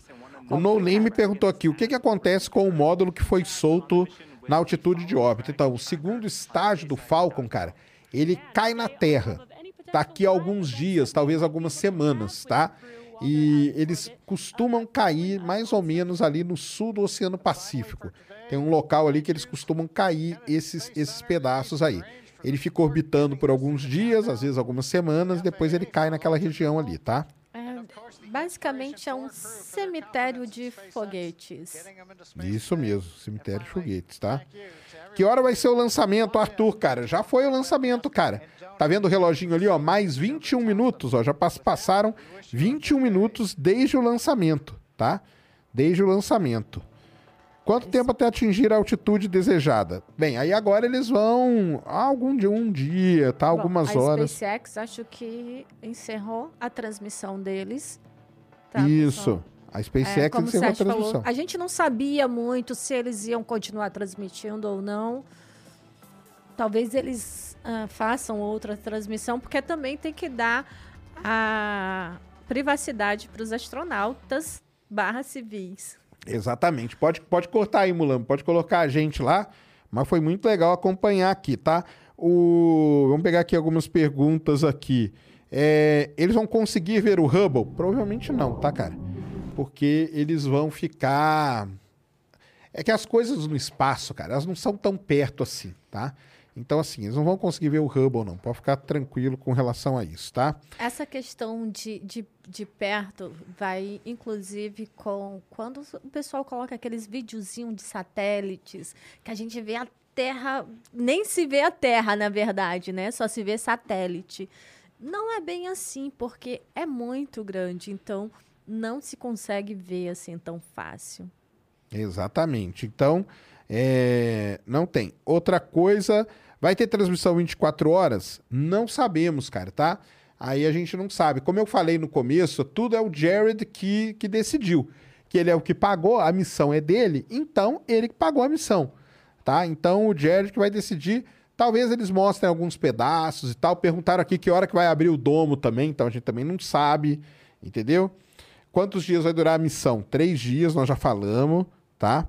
Porque o lançamento não foi de dia. Daniel Júnior, cara, lançamento de foguete, cara, ele, ele não tá nem aí se é de dia ou de noite, cara. Existe um negócio que a gente chama que é a janela de lançamento, que é a hora que você vai lançar para atingir aquela órbita, de acordo com todo o tráfego né, que está tendo aí na órbita da Terra. Então está passando satélite, está passando um monte de coisa, se abre uma janela de tempo que você pode lançar o seu foguete ali para ele chegar naquela órbita. Então, cara, se é de dia, se é de noite, se é de madrugada, a gente faz vários lançamentos de madrugada, né, Ned? É. Então não tem nada a ver isso, uma coisa não interfere a outra, tá? É, exatamente. E, inclusive, é uma, é uma das questões que as pessoas sempre perguntam: o que, que é janela de lançamento? É exatamente isso: é o saber ah, quando vai colocar em órbita, ah, o horário que precisa, porque. Como ah, comentei, tem, a gente vê esses videozinhos de satélites, que são vários satélites juntos e não sei o que, não é assim. Mas estão passando os satélites. Então, a janela de lançamento para a órbita desejada que você quer colocar o seu satélite, ah, tem, ah, precisa ver a questão de se não vai ter nenhum satélite passando. E acontece muito, ah, sim, de satélites um colidir com o outro, tá, pessoal? Exatamente. Esse negócio de colisão de satélite realmente é sério. Perguntaram aqui o tempo de órbita, mais ou menos o tempo de órbita é aqueles 90 minutos, tá? Eles experimentam aí um, cerca de 16 é, pôr do sol e nascer do sol por dia, tá? Então, assim, é um espetáculo mesmo. E vamos aguardar aí, né, que se tem... Mary redeemed a $50,000 cash prize playing Chumba Casino this year. I was only playing for fun, so winning this was a dream come true. Chumba Casino is America's number one social casino experience. It's serious fun. With over 80 casino style games to choose from, you too could win life changing amounts of cash. Be like Mary. Log on to chumbacasino.com and give them a whirl. That's chumbacasino.com. No purchase necessary, void or prohibited by law. 18 plus. Terms and conditions apply. See website for details. The voice in the preceding commercial was not the actual voice of a winner. eles vão ter alguma algum tipo aí de. Eu acho que eles devem transmitir. Igual a Ned falou, o que, que vai acontecer com aqueles caras agora? Eles vão primeiro tirar aquela roupa, porque eles não precisam mais daquela roupa, aquela roupa ali é pro lançamento e tal. Aquele traje espacial, né, da SpaceX, que é mais fashion, né, o traje deles, né? Então eles vão tirar aquela roupa ali, vão colocar uma roupa mais civil, entendeu? Um uniforme mais tranquilo, tal, não sei o quê. Vão se preparar ali e tal. Al- provavelmente alguém vai querer ir no banheiro. Alguém vai querer fechar a cortininha. Alguém vai querer ir no banheiro, cara. Essas coisas, assim, não precisa mostrar, né? Desnecessário ficar Gente, mostrando. basicamente, eles foram passar três dias num hotel, tá? Um hotel simples, numa kitnet, digamos assim. É no espaço. É isso. E agora eles vão ficar lá. Com certeza, fazendo bastante imagens. Teremos fotos depois. E é isso. É, é um feriado, entre aspas, deles, três dias no espaço. É isso mesmo. Esse é um voo privado? Sim, cara. Na verdade, a gente pode dizer que esse aí é o início, tá? Do turismo espacial mesmo, porque o Bezos e o Branson, cara, eles vão até os 100 km de altura e voltam. Esses aqui não, é turismo espacial de verdade. Os caras vão ficar três dias em órbita. Esse voo é privado. Lembrando, Jared Zachman, que é o bilionário, ele foi ali ele comprou os quatro assentos da Crew Dragon. Me dá esses quatro assentos aqui, são meus. Tá? Então é um voo totalmente privado, tanto que eles não se vestiram na NASA, eles não usaram nem as instalações da NASA. A plataforma ali que lança, eles usam porque a SpaceX paga, aluga aquela plataforma, o PAD 39. Então é tudo totalmente privado, pago pelo Jared Isaacman, tá bom? Então é isso aí. É, exatamente. Tem dinheiro, ah, gasta com o que ele quer. Ah, inclusive, a intenção dele sempre foi, ele, ele falou, de ajudar ah, alguma instituição. Aí foi que ele escolheu esse hospital. E pensando também na questão que, ai, por que, que tem tanto dinheiro e vai gastar com um- uma viagem ao espaço? Por que, que não ajuda aqui na Terra? Sabe? Ele comentou sobre isso. Inclusive, ele fala sobre isso no documentário, tá? No documentário que tá na Netflix. Netflix, paga nós. É isso aí. Não, e ele, é, ele fala justamente isso, cara, que ele tá fazendo para inspirar o pessoal a, quem sabe, um outro bilionário não vai lá e fala assim, ó, eu vou, vou dar uma grana aqui para uma outra instituição e vou pegar essa grana também e fazer uma viagem para o espaço. Que o pessoal perguntou aqui quanto que ele co- tá pagando, né? Então é na casa aí dos 200 milhões de dólares, tá? 200 milhões de dólares. Perguntar, o Luzêncio aqui perguntou se eu iria. De jeito nenhum, cara. De jeito nenhum. Tem Cara- um que não foi, um que ganhou que não foi, que deu pro amigo que tá indo, tá? Que está lá. O Sérgio, ele não iria e ele doaria para algum amigo. Exatamente. Não iria, cara. Eu não, eu não fico do lado nem da montanha russa. Eu tenho medo só do barulho da montanha russa, tá? Ah, eu adoro montanha-russa. O meu brinquedo preferido em parque de diversão é montanha-russa. Tá vendo? Ah, o que é entrar em órbita, cara? Então é isso aí. O que a gente faz, a gente tem voos que são suborbitais, porque eles não têm uma velocidade. Para entrar na órbita da Terra, você imagina lá até o experimento que o pessoal fazia, né? Pensava, assim, aquele experimento imaginário. Você sobe numa montanha muito alta e joga uma bala de canhão. Você joga ela a 100 km por hora, ela vai até um ponto e cai. 300, ela vai e cai. 1000, ela vai e cai. Se você jogar ela a 27 mil km por hora, ela entra na órbita da Terra. Então é aquele negócio, é aquela sensação que você está sempre caindo, mas nunca cai de verdade. Isso que é entrar em órbita, é atingir essa velocidade. O Bezos e o Branson, eles não entram em órbita, por isso que a gente chama de voo suborbital. Você pode ir ao espaço sem entrar em órbita da Terra. É só você ultrapassar ali os 100 km de altura. E assim, Sérgio, turismo orbi- é, orbital, você só ir, subir, olhar a, a Terra, tá? a curvatura da Terra, isso para mim não é turismo. Turismo é o que está, faz- está sendo feito hoje, né? Porque você vai passar três dias orbitando a Terra. Isso sim é turismo. Isso sim é turismo. E com isso o Elon Musk, né, nosso querido Elon Musk, ele deu um olé aí nos outros, né? Porque acontece, Pra quem não tá ligado, né, tava ali o Branson e o Bezos brigando, né? Não, o pior, sabe o que, que é? Brigando que. Ah, eu vou no, no meu primeiro. No primeiro voo da minha. é, é, do meu foguete, da minha espaçonave, eu vou estar. Aí o outro. Ah, então também vou. Aí virou até aquela, aquele negócio. Será que o Elon Musk vai também? Pra quê? Olha o que, que ele fez. Exatamente, não precisa ir. Mas passou a perna em todo mundo, porque ele meteu os caras lá e os caras para um voo orbital, três dias orbitando a Terra. Então, ele passou todo mundo. Os caras agora devem estar assim, ó, os caras não, o Brenson até é amigo dele, né? Porque ele tava lá no... Agora o Bezos deve estar pistolado, porque o Bezos e o, e, o, e o Musk, eles têm brigas em vários, várias esferas, vamos dizer assim, de, de, de atuação. Desde a, o, o Bezos agora tá enchendo o saco dele com a Starlink. O Bezos enche o saco dele com o Human Landing System, que é pousar na Lua. Ou seja, os caras estão numa treta ali gigante, treta de bilionário, pesada. A, com o Branson ele é amigo, né? Mas o Bezos, uma hora dessa, cara, deve estar se mordendo lá, né? Assim, Sérgio, eu gosto muito do Elon Musk, mas eu também gosto muito do Bezos. Ele sempre aparece na minha, no meu chat das minhas lives. Ah, no meu também, no meu também. O Bezos aparece de vez em quando. Ele deve estar aí também no Ciência Sem Fim. É, vamos ver se ele aparece aqui pra falar, ó, Jeff Bezos, se tiver aí, aparece, tá? Jeff bom. Bezos acompanha a gente, então não tem como desgostar dele. Aí falaram aqui, o, o- o Hugo falou assim: nossa, então eles vão, estão orbitando a 27 mil quilômetros por hora? Sim, cara, porque essa é a velocidade para você orbitar a Terra. Se você tiver a menos 27 mil, você começa a perder altitude, pega o arrasto da atmosfera e você cai. Então é bem simples, na verdade. Isso é mecânica, é, mecânica espacial, mecânica orbital, que a gente chama.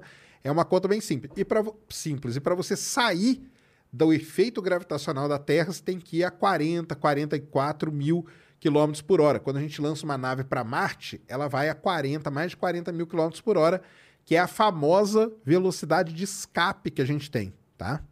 Exatamente. É isso aí. Vamos tocar música dentro da cápsula? Não sabemos, tá? É, não, eu acho que vendo a, o documentário, talvez a gente saiba o que, que vai acontecer, né? E é igual a questão, se vai transmitir 24 horas. Acredito que não, mas eles devem estar filmando para colocar no documentário para a gente ver o que realmente aconteceu. Ah, inclusive o que o pessoal perguntou, que horas vai abrir o domo. Então, eu acho que vai ser tudo mostrado ah, no documentário.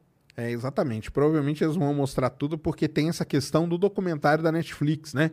Quando, quando é astronauta da NASA e tudo mais, é, não tem lá muito, né? Porque como não, eles ficam mostrando 24 horas, tá? Porque agora aqui não, né? Vai ter um documentário, então Pode ser que tenha até sido uma exigência da própria Netflix, né?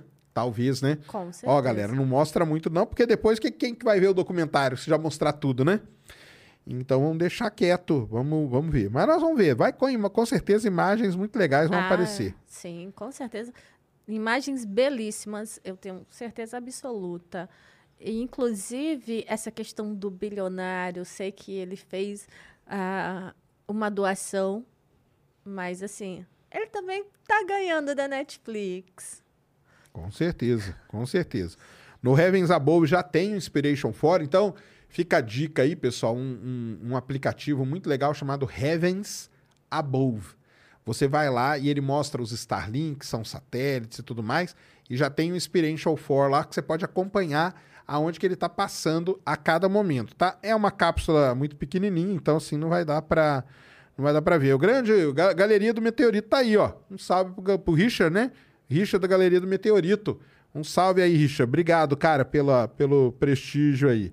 Tá bom? Eu não tô no celular, não, cara. Eu tô no celular, eu tô vendo as mensagens aqui, cara. É só isso. É pra Cara, poder ver sai as do celular, mensagens sai de do celular. É porque eu tô vocês. vendo as mensagens. Hoje, hoje, como eu falei, é, uma, é um negócio diferente, é um podcast diferente, entendeu? Então eu tô vendo algumas mensagens aqui pra gente ir conversando. Algo tá? nunca feito antes num podcast, né? Nunca feito. Histórico, histórico, entendeu? Totalmente histórico.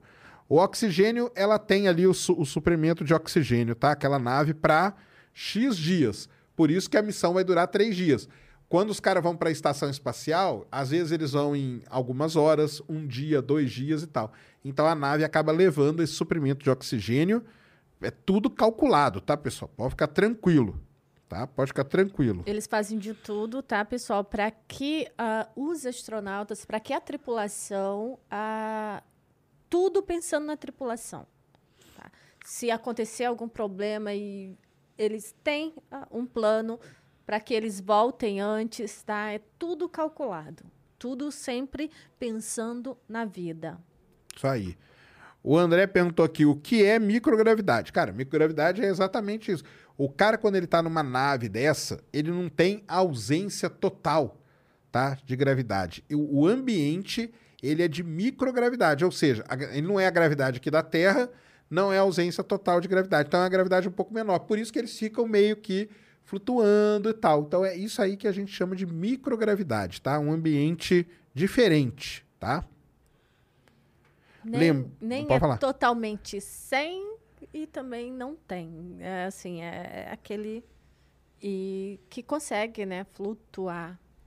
E é muito Isso. legal é que eles sempre levam um indicador de, de gravidade que é exatamente para para eles, por exemplo, eles estão ali, estão cinto, estão amarrados, né? Os, os astronautas, o pessoal o, da tripulação. Então, quando tem, quando o bonequinho começa a flutuar, aí eles sabem que já está na parte de microgravidade. Isso mesmo. O Eduardo perguntou, por que você não fez live no seu canal, cara? Porque eu estou aqui no Ciência Sem Fim com a NED, eu não estou lá no Space Today. Hoje calhou, eu tinha falado que eu ia trazer a NED aqui no podcast, e foi muito legal porque calhou de ter um lançamento da gente reviver isso que a gente fazia durante muito tempo no, no YouTube, tá? Então isso que é muito legal, tá? Ahn, quais são... E as medidas da cápsula não tenho de cabeça, viu, cara? Tem que perguntar lá pro nosso querido Homem do Espaço, tá? É um flutuômetro, aquele indicador lá pode chamar de flutuômetro, sim. O Johnny aqui falou que é o flutuômetro, tá? É muito legal mesmo. Eles vão poder sair das cadeiras? Claro que vão, cara. Lógico que vão, tá? Lógico que vão. Eles ficaram na, na, na- na poltroninha deles ali só naquele momento, tá bom? Na verdade, eles só ficam ali no momento do lançamento, tá? Aí depois, quando está orbitando, eles não ficam. Inclusive, eles dormem, como a gente comentou. E quando for para retornar, e eles têm que estar lá na cadeira de cinto, bonitinho e tudo mais. Isso. Aí perguntaram aqui, ó, o Paulo Vitalino, qual ferramenta será usada para fazer eles saírem da órbita depois de três dias? A Dragon, essa cápsula aí que foi, ela tem motores, tá? Chama Super Draco. E esse motor, o que, que ele vai fazer? Ele vai começar, quando, quando for para eles voltarem, ele vai ser ligado e ela vai começar a dar uma freada, vai começar a frear no espaço tá? Que ele começa a jogar ali, o, o motor joga ali os pacotes ali dele e ela vai freando, ela vai freando, ela vai perdendo altitude até que chega um momento que ela pega o arrasto da atmosfera e aí ele desce. Então é assim que eles vão fazer, tá? Essa cápsula tem motor, motor Super Draco que chama, o motor da, da, da cápsula Crew, Dragon. E é uma cápsula muito, muito bonita. E tem essa questão do arrasto, que inclusive é uma das coisas que as pessoas uh, tentam colocar do porquê. Quanto combustível para ir, quanto combustível para voltar. Tem essa questão. E tem os propulsores, né, também, quando está voltando, para diminuir um pouco a velocidade. E tem os paraquedas uh, para poder uh, fazer a amerrissagem. Inclusive, antes, o Elon Musk não queria que os pousos fossem no mar. Ele queria que fosse em terra, como acontece com a, a Soyuz. Mas a NASA falou: não, tem que ser no mar. Isso mesmo. Ó, tem um pessoal aqui falando que será que o cara da esquerda desmaiou? Cara, não sei se desmaiou, não, mas que o cara da esquerda ali, ele tava meio esquisito, ele tava, viu? Isso aí pode ter certeza. E pode acontecer de desmaiar, tá, pessoal? É isso mesmo, eu tava até lendo hoje um negócio muito legal que o médico da NASA, ele falou que, assim, boa parte dos astronautas sofrem problemas, tá? Porque é o um negócio seguinte, cara, o corpo humano, óbvio, né? Ele não foi feito para viver na microgravidade. Qual a gente é vive efeito? aqui. É, efeito tripa que chama, cara. A sua tripa aí, você que está assistindo, ela foi feita para viver aqui na Terra. Você pegar a sua tripa e colocar ela no espaço, até ela se acostumar. E o pior de tudo que o médico falou é o seguinte: o corpo humano leva três dias para acostumar, que é bem uma hora que você tá voltando. Quando na tá hora que- acostumando. Quando tá acostumando, opa, tá na hora de aí toma outra pancada, porque voltar também não é um negócio lá muito, muito tranquilo. Então, o cara falou que assim, óbvio que varia de, de ser humano para ser humano, cada um reage de um jeito, mas sempre tem um ou outro que passa muito mal. E ele falou que nessa missão aí, um, pelo menos, não ia curtir tanto. Isso é o médico da NASA que falou, porque o cara pode passar muito mal e quando estiver ficando bom, já tá na hora de voltar, tá? Mas é assim, é o corpo humano é desse jeito, a tripa de cada um responde de um jeito, né? Eu acho legal o pessoal perguntando: o que, que é efeito tripa? É, isso aí, é a tri, cada tripa é de um jeito, tá? Cada Por quê? tripa é de um jeito. É difícil. Não, e outra coisa: comer pizza.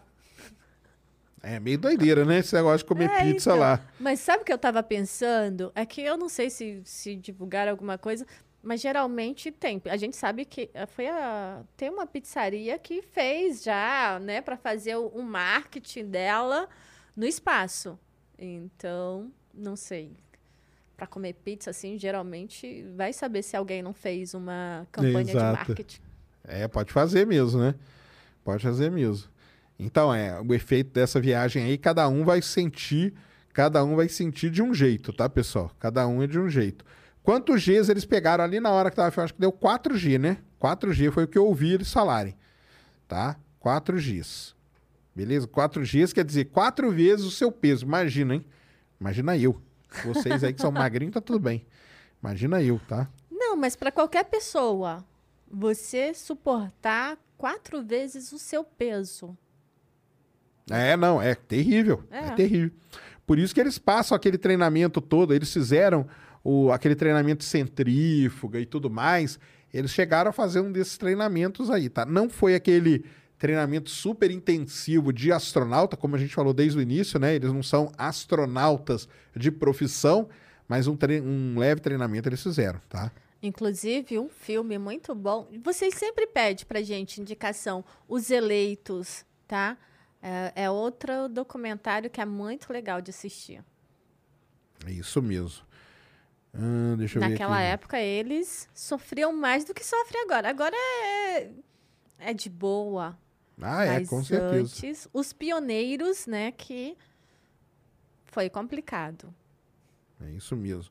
Um abraço aí para a Faculdade Facens de Sorocaba. Valeu, Paulo.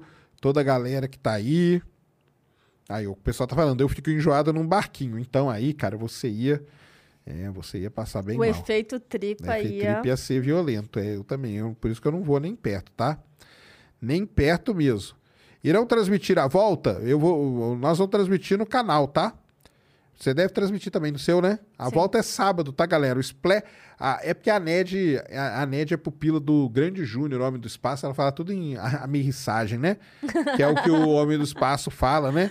Pra falar em português. Eu falo é Mas- splashdown mesmo. Mas não é isso, não. Eu falo, tipo assim, é igual, eu falo scrub. À- Às vezes eu zoo no Twitter que eu falo, e esfregou. Ah, não, Porque, falar tipo scrub o Júnior fica bravo também. Tem que falar que adiou. Ele não gosta. Mas dá, por um ponto ele tá certo mesmo. Da gente começar a falar termo em português pra começar a fazer parte do, do vocabulário, né? É. Tá certo, ele não tá errado, não. Não tá errado, não. Mas a minha rissagem é, é o- é o certo, tá? Serjão, o Jerry desmaiou na Lio, de acordo com. Olha só, o Pedro Palota, grande Pedrão, falou que o Jerry desmaiou dentro da nave. Será, meu? Caramba! Ah, então é isso que o pessoal tá falando. Então foi o Jared. Mas o Jared não era aquele que tava mostrando que o Sérgio tava comentando que, ó, esse não tá bem. Não era ele, tá? É, eu também acho que não, viu? Não, não era. É. O Jared era aquele que tava toda hora assim. É, então, o Jerry parecia que tava bem, né? É. Mas é o que eu falei. Às vezes tá fazendo isso pra dizer, não, tem que mostrar que sou forte. Ah, falou que o Jovem Nerd gravou. o- É, o Jovem Nerd, pra quem não sabe, ah, hoje todo mundo já sabe, né? Ele mora lá em Orlando. E de vez em quando ele tira foto, me mandava mesmo, e ele filmou o lançamento aí. Que legal, ó, tá vendo só? Então, depois a gente tem que ver isso aí, tá? O... Será que o Jerry desmaiou, meu? Caramba! Que coisa. Ah, mas o Jared, ele é piloto de caça. Então, é piloto de caça. Então, do- dos outros não terem desmaiado e ele sim. é, Ah, foi o. Não, foi o Jerry, não. Falaram que foi o Cris. Ah, o Cris, então, é Ah, aquele tá. cara lá, e beleza. Perguntaram aqui, e se acontecer alguma coisa, quem pilota? Ninguém tá pilotando, cara. Quem pilota é o computador, tá? A Crew Dragon, ela é toda. é, ela pode ser comandada daqui da Terra, entendeu? Então não precisa do astronauta para pilotar, para fazer manobras, para ligar propulsor nem nada. É tudo feito ah, remotamente. É tudo os computadores, tá? É tudo as máquinas, as inteligências artificiais. Exatamente, por isso que eu falo. Programa, cara. Programa você vai fazendo isso. Ó, o pessoal tá falando aqui, ó, que ele apagou por algum. Eu falei, cara, que ele não tava bem. Tá vendo só? Não, naquela hora, né, É, gente e tava... estão falando aqui que foi o Cris mesmo e ele apagou por alguns instantes. Tá vendo só? Então é isso. Enquanto você tem um que tá lá fazendo joinha e amarradão, tem o outro que desmaia, cara, porque o corpo humano é assim, não é a mesma coisa, tá? Mas, inclusive, no podcast que você fez aqui com o, o Palhares, ele falou, né? Exatamente isso, que teve um momento que ele apagou por, por um instante, realmente. E a pessoa. E, segundo ele, relatos que aconteceu com ele, ele nem percebeu que ele tinha apagado. A Letícia Bezerra falou exatamente isso aí, ó. Ele apagou e voltou logo, porque é aquele negócio, cara. Letícia e todo mundo que tá aí. O cara dá aquela, o Palhares contou aqui direitinho, meu manejo, lembrou bem. Você dá aquela apagada, mas logo você volta. Logo que, que, que o corpo dá aquela ajustada, porque o corpo, o que, que o corpo faz? E Você apaga, é um negócio de segurança do seu corpo. O cérebro, o cérebro que manda em tudo, tá? Aí o cérebro, opa, não tá bem, pá, Vamos Desliga. desligar, isso aí. pá, liga, pronto. E a pessoa nem percebe que apagou. Isso mesmo. O Rodrigo perguntou se eles vão passar da altura do Hubble. Vão, eles vão chegar a 575 quilômetros de altura, tá? E então é isso mesmo, tá vendo só? O cara deu uma pá. Eu vi que eu vi que ele não tava bem. O cara quando fica com aquela posição assim e tal, eu falei, cara. Por que que- lógico que o Sérgio ia perceber. Por que, que vocês acham que ele fala que ele nunca iria para o espaço? Porque ele fica examinando cada um. Quando é na, na, na Soyuz, ele fica vendo quem tá bem, quem tá mal. A Soyuz, quando, exatamente, quando a Soyuz volta, sempre tem um que volta mal, cara. É impressionante isso aí. É o que o médico da NASA falou, sempre tem um que não, que não, que não pega direito a missão. Um volta legal, dando risada, tal, não sei o quê. E as mulheres, é o que eu falo, a mulherada... São mais fortes. São muito mais fortes, elas aguentam muito mais. Normalmente elas voltam felizona. E sempre tem um cara que volta meio baqueado. Vocês vão ver isso aí. E aqui, quando eles voltarem, nós vamos tentar ver também, porque vai ser muito interessante é, isso aí. Mas aí o cara parece que desmaiou mesmo. Mas que bom que voltou, né? Mas Apaga assim, e volta. gente, é natural, tá? É super normal acontecer isso, de ter desmaio, mesmo fazendo treinamento e tudo mais. É super normal o desmaio. Até astronauta mesmo, profissional, acontece. Isso, isso mesmo. É, é, dá, é, dá um reset mesmo. É, dá um resetzinho, tá? Ah, o pessoal tá falando aí, o vídeo da SpaceX no tempo 4 horas, 27 minutos e 15 mostra ele que ele tá meio, meio molenga, né? Então tá bom. Será que na reentrada ele não vai apagar de novo? O Sérgio, outro xarai, falou. Será que na... Então, pode ser, né, cara? Porque, por exemplo, assim, ele já mostrou que a tripa dele. O efeito É, o tripa. efeito tripa nele vai ser maior do que nos outros. Então pode ser sim que na reentrada ele também sofra um pouco mais, tá? E também ser. pode, acontecer de quem não sofreu na ida, tá? Pode sofrer na reentrada. É isso mesmo. Pessoal que foi um reboot. É isso mesmo, tá? Eles tomam algum medicamento, cara? Que, que assim, na mim, cara? Não pra resolve, mim não vai não. adiantar, não, cara. Tá? Não resolve. Não, é o que eu falei. Eles passam por um treinamento, tá? Eles fizeram um treinamento, tanto que aí no documentário Netflix mostra. Eles treinaram, eles ficaram seis meses. Eles treinaram lá no, no, no avião, né? Da, da, da gravidade Sim. lá. Eles treinaram nesse, nesse avião, fizeram vários voos e tudo mais. Mas é aquilo, a Ned até falou, cara. Treino é treino, jogo é jogo, cara. Na hora que você tá ali, são muitas outras coisas. Que você tem, o seu emocional já não tá do mesmo jeito, você já tá num, num grau de ansiedade e tudo, e talvez o corpo responda de maneira diferente. Não, e assim, quando comentaram que era o Gerald, eu estranhei, porque ele é experiente nisso. O Gerald, ele é piloto de caça, sabe? Ele já voou em vários caças, então ele está acostumado com, com essa questão da, da gravidade, né? Da força da gravidade em cima dele, do, de 4G. Isso para ele é fichinha, digamos assim, né? Ah, então, por isso que eu estranhei quando foi comentado que foi o Gerald.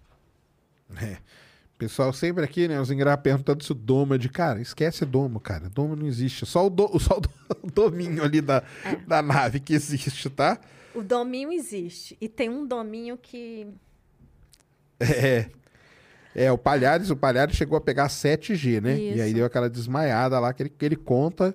E não, que é e o normal. engraçado é, é a parte que o cara fala: e aí, sentiu alguma coisa? Não. Não sentiu nada? Não. Você desmaiou. É.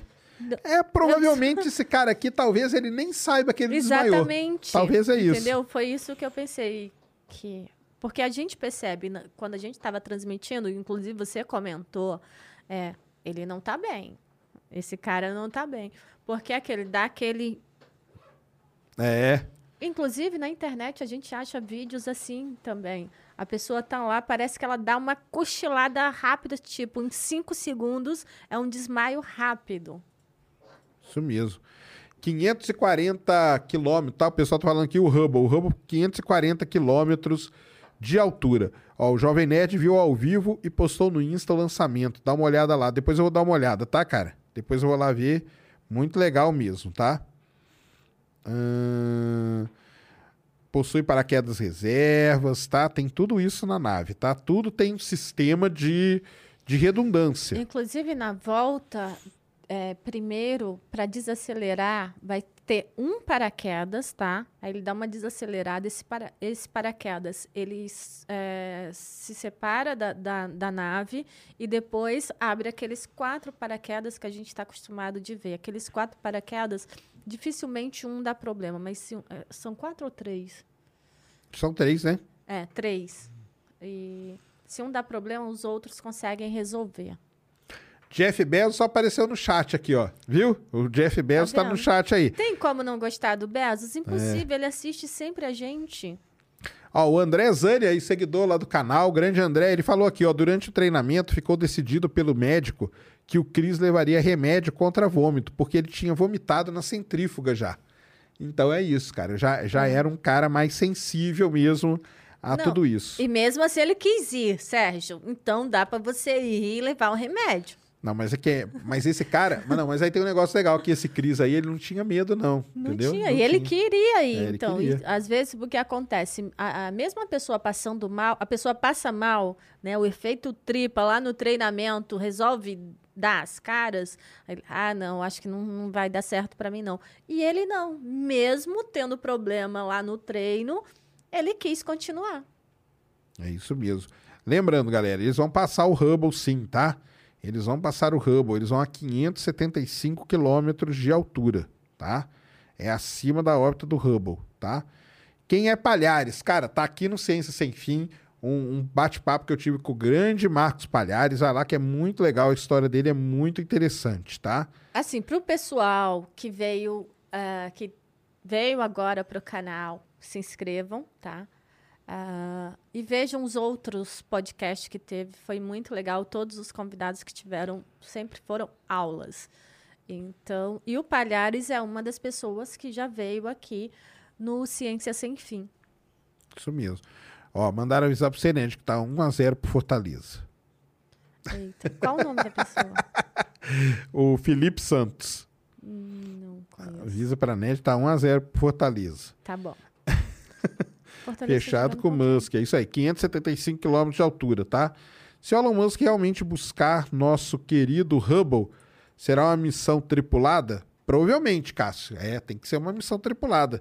Porque o Hubble você não vai, você vai ter que colocar, trazer ele para dentro da Starship, vai ter que ter astronauta ali e tal. Porque eu acho que a Starship ela vai ter aquela mesma capacidade do ônibus espacial. O astronauta vai poder sair e depois voltar. É o tal do airlock que a gente chama que era um diferencial grande do ônibus espacial. Esses, essas naves aqui, tipo a Dragon, ela não tem isso. Então é aquele negócio, o cara sair, é, a nave inteira tem que ser despressurizada. O ônibus espacial não. O cockpit ficava pressurizado, tinha essa região e tinha a parte que estava no espaço. Então, vamos ver, né? Eu não sei se você vai trazer, não. E precisa, sim, do astronauta, porque precisa a menos que, do jeito que o Elon Musk é, também pode acontecer, sei lá, um braço robótico igual o, o que tem na Estação Espacial Internacional, que pegue o Hubble e coloca ele. Pode acontecer isso também. Exatamente. Mas eu também não acredito. É muito dinheiro para ir buscar o Hubble. Lucky Land Casino asking people what's the weirdest place you've gotten lucky? Lucky? In line at the deli, I guess? Aha, in my dentist's office. More than once, actually. Do I have to say? Yes, you do. In the car before my kids' PTA meeting. Really? Yes. Excuse me, what's the weirdest place you've gotten lucky? I never win and tell. Well, there you have it. You can get lucky anywhere playing at LuckyLandSlots.com. Play for free right now. Are you feeling lucky? No purchase necessary. Void where prohibited by law. 18 plus. Terms and conditions apply. See website for details. Tá, pessoal. É... Então, não sei. Mas existe até um grupinho de pessoas que fizeram, que fazem campanhas, inclusive arrecadando dinheiro para fazer uma missão para ir uh, buscar o Hubble. Exatamente. O James Webb vai ser uma decepção para vocês que gostam de ima das imagens do Hubble. É isso mesmo. O pessoal perguntou aqui se o cara tiver diarreia. Cara, esses caras eles usam tipo uma fralda, tá? Então fica tranquilo. Tipo não, é uma fralda é. mesmo. Se alguém morrer durante a viagem, cara, morreu, vai fazer o quê? Volta com o cara morto dentro da nave, não tem o que fazer, cara, entendeu? Não, e assim, tá, pessoal? Apesar de ter o efeito tripa, para se ir para o espaço é feito vários exames, tá? Qualquer coisa que seja detectado que possa causar algo que venha levar à morte de alguém, porque pode acontecer, né, Sérgio? Claro. Então, não vai. É, uma outra coisa que eu queria falar é o seguinte: daqui a alguns dias vai ter uma outra missão que vão também civis, porque a MS-19 lá da Soyuz, lá da Rússia, ela vai levar uma atriz, que eles vão gravar um filme, né? E o diretor do filme vai na Soyuz. Só que ela não é totalmente civil, a Soyuz, porque vai um astronauta junto. Mas vão também filmar esse filme lá na estação espacial. Então tem uma atriz russa e o diretor de cinema que vai. E provavelmente o ano que vem deve o Tom Cruise também, é, né? então, isso que eu ia falar. Deve o, o Tom, Tom Cruise, Cruise, porque ele deve filmar também alguma coisa lá na estação espacial. E no final desse ano vai ter a missão da Axion, que é uma empresa também, que ela já comprou os assentos da, da SpaceX. Aí não foi um cara que comprou, foi uma empresa que comprou a Axion Space, porque eles querem construir uma estação privada diferente do que a estação, do que a ISS, eles querem ter uma estação privada, comercial, quem sabe, um hotel, aquela história toda. É essa Axion aí. Então, é, é aquele negócio. O Musk está sendo o pioneiro aí, não ele, porque ele não foi na nave, mas coisas dele, né? Está sendo o pioneiro nesse turismo. E agora nós vamos ter Tom Cruise, vai ter a, a- a atriz agora em outubro, que é o lançamento do MS-19, depois vai ter a Action. É um negócio que está começando. E o mais legal é que nós estamos acompanhando isso acontecer, né? Isso que é maneiro. E- exatamente. É, como você sempre fala, é, é a história é, sendo escrita na nossa cara. E é literalmente isso. E é muito legal a gente ver o que está acontecendo. Então, para o pessoal do CGI, para o pessoal que isso é, é, é mentira, que aquilo. Cara, a gente está vendo. É igual o pessoal está comentando, o Jovem Nerd é, filmou lá. Você vai lá, viaja lá e vê o lançamento que você vai ver se é mentira ou não. É mesmo, exatamente, tá? Como são supridas, o William falou aqui, as necessidades médicas dos tripulantes durante a órbita. Mas que necessidade, cara? Então, se o cara toma um remédio controlado, ele não vai, né, também, né? Dependendo do, dependendo da necessidade médica que o cara tem, ele não pode ir, cara, tá? Não é qualquer um que, assim, é qualquer um, mas também não é qualquer um que entra numa nave dessa não, tá? Exatamente. É, eles jamais iriam. Imagina se eles levassem alguém e alguém, sei lá, tivesse passasse mal, tivesse um infarto. Isso ia repercutir muito mal. Então, por isso, a questão da saúde, de ver antes, é muito importante para eles. E isso é um fator que pode impedir, sim, de um turismo espacial de alguém, por mais que tenha dinheiro, a menos que ele contrate a nave e seja dele e pronto. Mas eles têm todo o cuidado. E outra coisa, Elon Musk, por mais que é igual, o Jared, ele é o cara do dinheiro, ele comprou, mas a equipe da SpaceX que está ali por trás, monitorando, vendo tudo, porque querendo ou não, é o nome da empresa. Exatamente. Aí o Matheus perguntou aqui, por que não mandamos uma sonda telescópio tipo a Void? Cara, os caras querem mandar o James Webb, cara. E tá 10 anos atrasado, entendeu? Esse negócio de mandar uma sonda, mandar. É um negócio que precisa de muita grana, precisa de um objetivo muito específico e tal. Não é simplesmente pelo gosto popular, tá? Infelizmente. Tá bom? Exatamente. O Eric Chagas perguntou aqui: qual é o efeito da falta de gravidade nesses três dias? Voltando, eles podem ter alguma sequela? Então, cara, o Marcos Pontes, para quem não sabe, ele ficou seis dias na estação espacial. E ele voltou com uma sequela, um problema no ouvido, gravíssimo. Tanto que ele foi operado, se não me engano, no ano passado desse, desse problema aí, que ele até divulgou, E- lembra? E não, não foi a primeira vez que ele foi operado por causa disso, tá? E sim, a- afetou a, Afetou isso aí. Agora, três Outra dias eu coisa também é a visão, tá? É, todos que voltam, voltam com, com problema de visão. Mas geralmente os astronautas eles ficam mais tempo, né? Mas pode acontecer sim. Isso mesmo. O Francisco Brito, Ned, ficou preocupado. Ele falou assim, Ned, porque o James Webb será uma decepção? Porque o que a gente quer do James Webb é ah, os dados científicos. Então a gente já sabe que não vai ter aquelas imagens lindas que vocês amam do Hubble, sabe? Da nebulosa, da galáxia. Ele vai ser no infravermelho, ele vai trabalhar mais no infravermelho. Aí, vocês que estão que colocaram, colocaram na cabeça do pessoal, né, Sérgio? Que é o substituto do Hubble. Ele não é o substituto do Hubble. Então as pessoas estão achando que se ele é melhor, então as imagens vão ser melhores ainda. E não. Eu estou falando na decepção com relação a isso, com, com a questão de imagens. Então, se você só quer ver imagens bonitinhas, vai ser uma decepção. Porque eu não sei se você recebe esse tipo de mensagem, eu recebo bastante. Ah, As imagens do, do James Webb vão ser muito melhores que a do Hubble, porque ele é muito melhor. Então, é diferente pelo seguinte: o Hubble, pessoal, ele atua no ultravioleta, no visível e no infravermelho. As imagens que, que a gente vê é uma combinação de tudo isso. Por isso que as imagens são lindas do Hubble. O James Webb, ele vai pegar só o vermelho, que é da luz visível, e o infravermelho médio e próximo. Então, não vão ser imagens da maneira que você está acostumado. E a gente sempre fala que vai dar uma decepção. Cara, o pessoal tiraram foto de um buraco, foto de um buraco negro. E vieram falar que a foto tava borrada, cara. Tiraram a foto de um buraco negro. Gente, isso Dois anos processando os dados e vieram falar que a foto estava feia. Então, Isso deu Imagina o treta. James Webb, cara. Imagina o James Webb.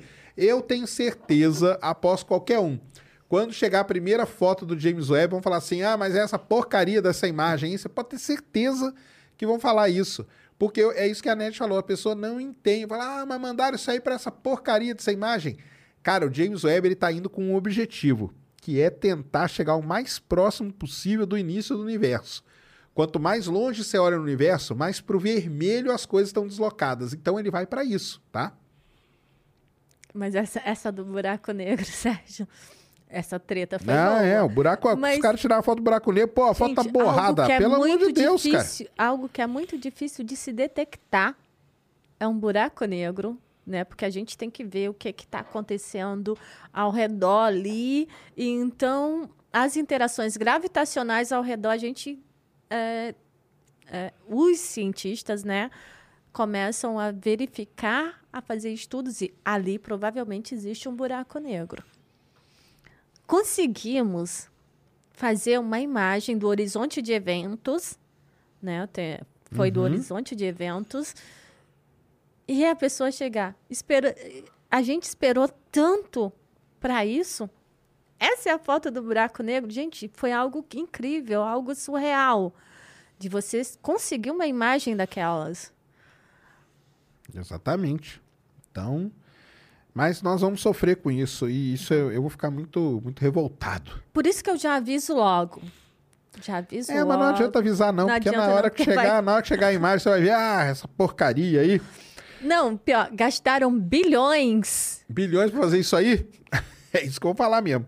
Ó, o Felipe Silva falou que um negócio bem legal. A, a enfermeira lá, a menina que teve o câncer quando era criança, ela tem uma prótese, né? Sim. E ela foi pro espaço. E aí perguntou que qual que. Cara, isso aí, cara, Felipe, vai ser até um negócio para ser estudado, entendeu? Porque, vamos supor, na ideia do Elon Musk, que é mandar em cada janela para Marte de lançamento, o Musk quer mandar 100 Starships com 100 pessoas dentro. Será que pode ter alguma pessoa com prótese indo para o espaço? Ela vai mostrar para gente qual que é o efeito da microgravidade na prótese, se ela volta normal ou não. Então é interessante ter pessoas com prótese, com tudo, com, com alguns problemas também, porque no final é- o espaço não é para todo mundo, então tem que ser para todo mundo. Não pode ter preconceito nenhum, nem, nem na- não não pode privar ninguém de ir, né? Exatamente. Então vai ser legal. Isso aí vai ser interessante da gente ver depois o que, que o pessoal vai falar da, de como se comportou a prótese dela no espaço, tá? Sim. E, e, além de tudo, é a mais nova, né? A pessoa mais nova a ir ao espaço. Na, ao espaço não, a entrar em órbita da a entra- Terra. Ah, entrar em órbita. porque aí pro Sim. espaço o menininho lá ganhou, né? ah, sim. É. Então, mas é isso aí é legal, porque ele foi pro espaço, voltou ela não, ela vai entrar na órbita da É, Terra. entrar Então, na órbita. É, isso mesmo. O Nancy Grace Roman vai substituir o Hubble? Cara, também é meio complemento e tal. Ele atua. É que igual o Hubble, cara, que pega o ultravioleta, o visível e o infravermelho, é difícil. E quando você monta a imagem, você usa um pouquinho de cada coisa. Então, por isso que a imagem sai muito bonita, tá? Ninguém vai substituir o Hubble. Ele é insubstituível. Ele vai ficar para sempre em nossos corações. Exatamente, exatamente. Ah, Mas o pessoal tem esse negócio, né, Sérgio, do substituir. É o substituto, isso e aquilo. E não. Cada um, na verdade, às vezes acontece, inclusive, da missão dela ter um objetivo diferente. A- a- Exatamente. pode até trabalhar nos mesmos comprimentos de onda, mas o objetivo ah, da missão em si é diferente. Exatamente. Ó, a Letícia fez um negócio aqui muito, que é o que eu falo sempre, viu, Letícia? Ela falou: se alguns dias no espaço prejudica a visão e a audição, então quem for para Marte pode ficar totalmente cego ou surdo, pois são seis meses de viagem. Então, é isso que a gente fala. A tecnologia para ir para Marte, ela já está resolvida, entendeu? A gente vai, toda a gente manda sonda, robô e tudo mais. Agora, e o ser humano? Como que ele vai se comportar? Então a NASA já fez um estudo com o Scott Kelly, que ele ficou 340 dias no espaço, quase um ano, e ele voltou e ele foi toda, tá sendo ainda, tá sendo estudado, e ele sofreu muitos efeitos, problema de audição, problema de visão, problema no osso, problema no músculo. e ele deixou, ele tinha um irmão gêmeo, aqui o Mark Kelly, e eles compararam os dois. Então deu para estudar muita coisa. Realmente, o ser humano sofre, tá? O ser humano vai sofrer. Quando a gente transmite os pousos da Soyuz, que os caras passam seis meses, quatro meses no espaço, você vê que quando eles saem, eles são, eles são carregados com maca, com cadeira e tudo mais. Essa é a grande questão. A gente vai viajar um ano, sei lá, sete meses para Marte. Na hora que chegar lá, quem é que vai descer? Provavelmente vai ter que ter um tempo de adaptação dentro da nave para depois você descer. Até se entendeu? acostumar. Porra. Vai ser. Que- exatamente. Inclusive, tem vídeos do Scott Keller. É, basicamente, é como se ele tivesse virado um bebê aprendendo a andar. Porque está acostumado com um lugar que ah, quase não tem gravidade, né? Que, tipo assim. Para você chegar aqui na Terra e, e ver aquele peso todo, você não consegue. Literalmente parece um bebê. Você tem que reaprender a andar. Exatamente. É, tem um vídeo muito famoso dele que ele tá reaprendendo mesmo a Isso. sentir o efeito da gravidade de volta no corpo, tá? E é isso aí, para Marte, é, é, é- é o que, eu, o que eu, eu falo brincando, mas é verdade, cara. É, esse é o efeito tripa de verdade, entendeu? É o efeito do corpo humano. Como que o corpo humano, a gente não sabe, porque teve esse negócio com o Scott Kelly, teve um russo ou outro que ficou muito tempo no espaço, a gente sabe coisas pontuais. Agora, você colocar 100 pessoas dentro de uma nave é um outro papo, porque pode ter gente de tudo que é tipo diferente. Pode ter um cara gordo que nem eu, pode ter um cara magro, eu posso sentir de um jeito, o cara pode sentir do outro, e, e aí vai tendo, entendeu? Pode pessoa que tem algum problema, pessoa que tem prótese, é outra que não tem. Então a gente tem. Isso é uma das coisas que com certeza agora.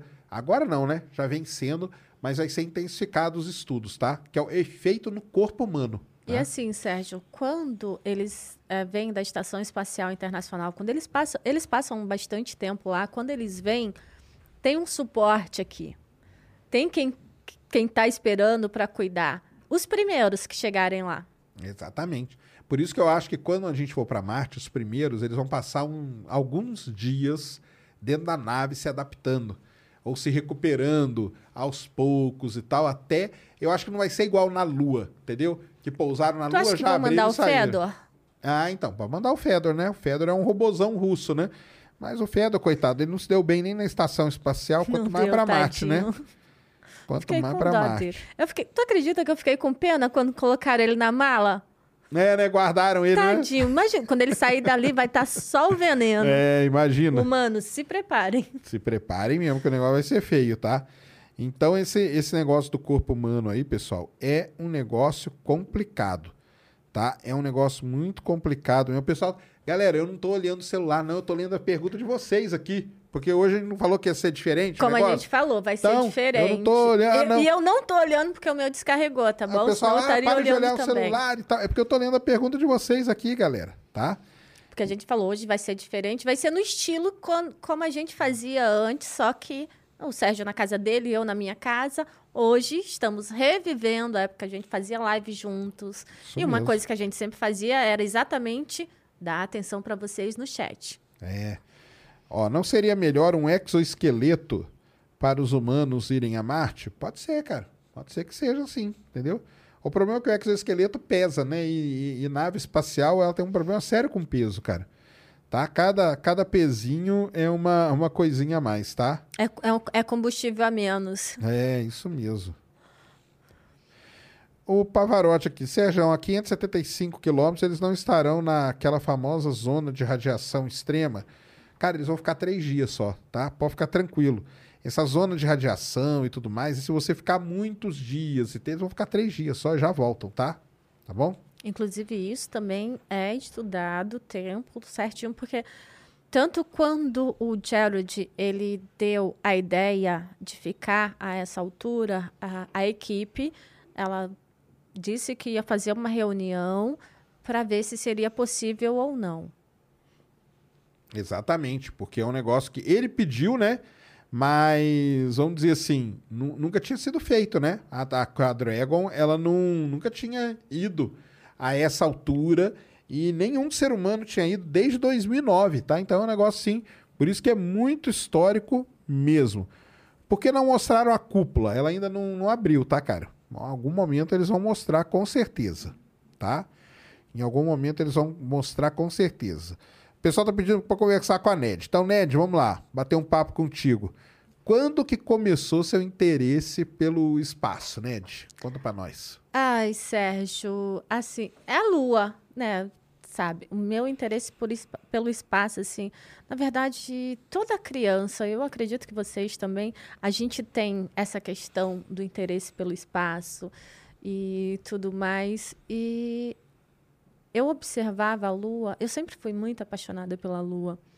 E eu passei uma época bem complicada na minha vida, que foi quando a minha mãe morreu e tudo mais. Assim, falando da questão de divulgação, tá?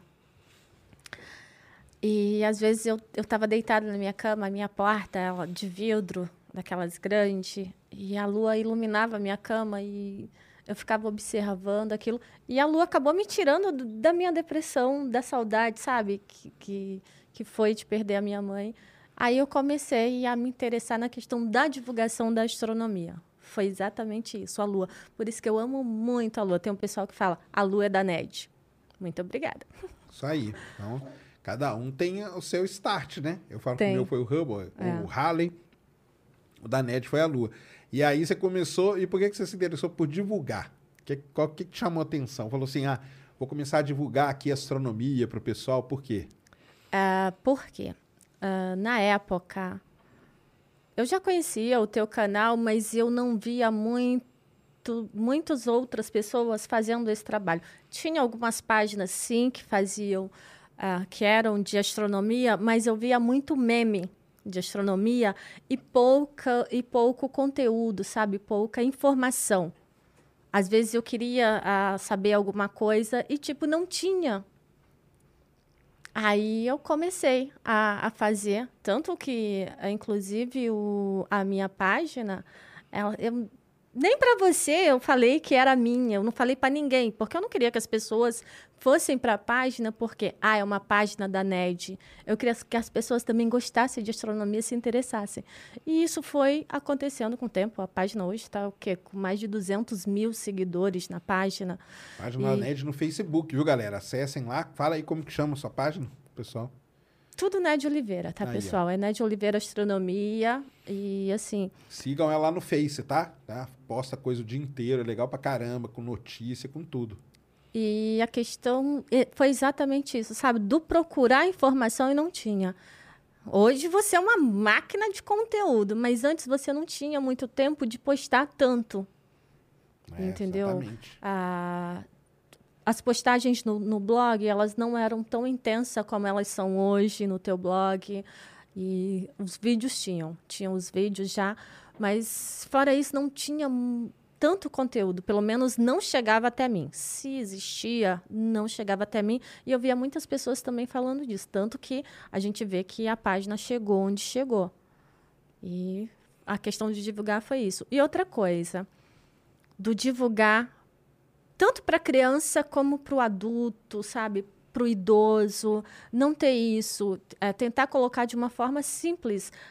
A gente que gosta de astronomia, a gente que acaba estudando muito, lendo bastante, a gente acha que todo mundo vai saber o, o que, que é, por exemplo, falando como a gente transmitiu o lançamento, o que, que é um Falcon 9.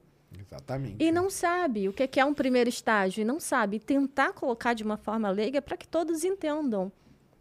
Ah, não, essa, essa que é o que é o grande segredo mesmo, né? O divulgar é isso, né? É tentar pegar aquela, aquela informação que é muito complicada, né? E aí tentar traduzir da maneira mais simples. E aí nós temos tretas na divulgação, né? Temos. Ah, o pessoal não sabe disso, né? Acho que nunca falamos aqui, mas, pessoal, tem muita treta em divulgação científica, viu? Gente, como esse pessoal treta. É, eu, vou eu vou trazer aqui ma- mais divulgadores e tal, né? Porque os que eu trouxe até agora, acho que nenhum deles era divulgador científico mesmo, né? Hoje eu estava pensando, inclusive, de mudar esse nome do, de divulgador científico. Tem que colocar divulgador cientista. É, não, existe, existe uma, uma, uma confusão, para quem não, não tá ligado, que é assim, existe uma linha que defende que você só pode divulgar aquilo se você foi formado naquilo. Entendeu? Ou seja, eu não eu, eu, por exemplo, não poderia divulgar astronomia, porque eu não sou formado em astronomia, tá? Embora eu estude, leia astronomia desde que eu sou, eu não sou formado. Então, para um determinada, para um determinado segmento, eu não poderia divulgar astronomia. Só quem pode divulgar astronomia é quem é astrônomo. E aí cai naquela confusão que eu falo sempre em todo lugar. Quem disse que o cara que é astrônomo quer divulgar? Ele não quer divulgar. Ele quer escrever o paper dele, dar a aula dele, fazer a pesquisa dele.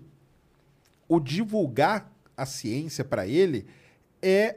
Não, não, aquilo lá não vai dar ponto para ele no currículo nem nada. Hoje, hoje já começa a dar um pouquinho ali no Lattes, aqui no Brasil.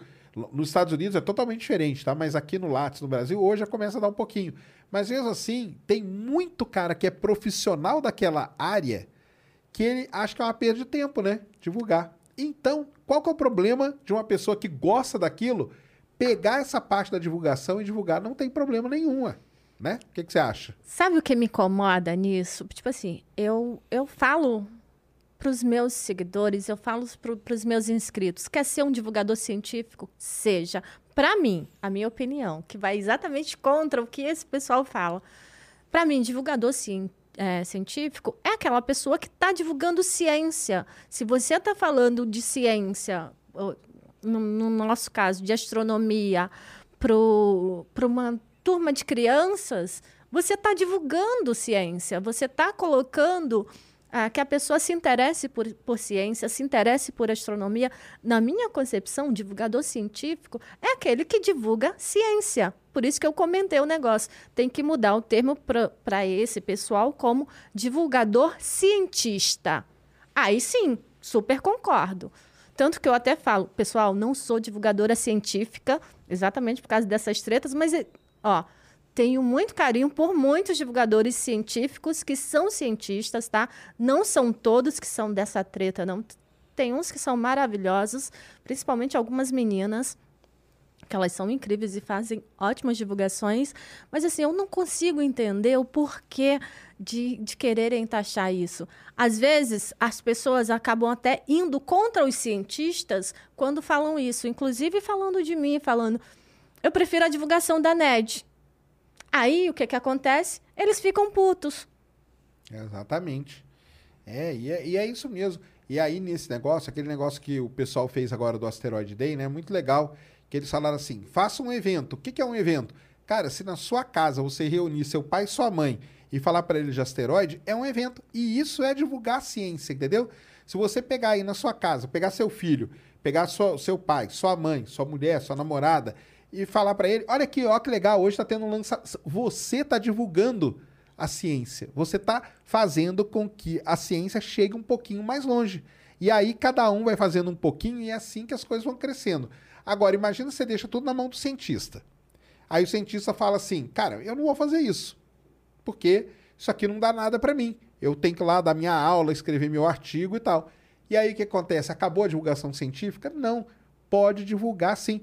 Tanto que a gente tem o caso, no caso da astronomia, isso aí é até marcante, porque a gente tem os astrônomos amadores. Exatamente. Que são astrônomos que não são profissionais da astronomia, mas que fazem, por exemplo, Cristóvão Jacques, que descobre cometa pra caramba, asteroide pra caramba, o cara que descobriu ontem o, o, o impacto em Júpiter, Em Júpiter. entendeu? São astrônomos amadores, cara.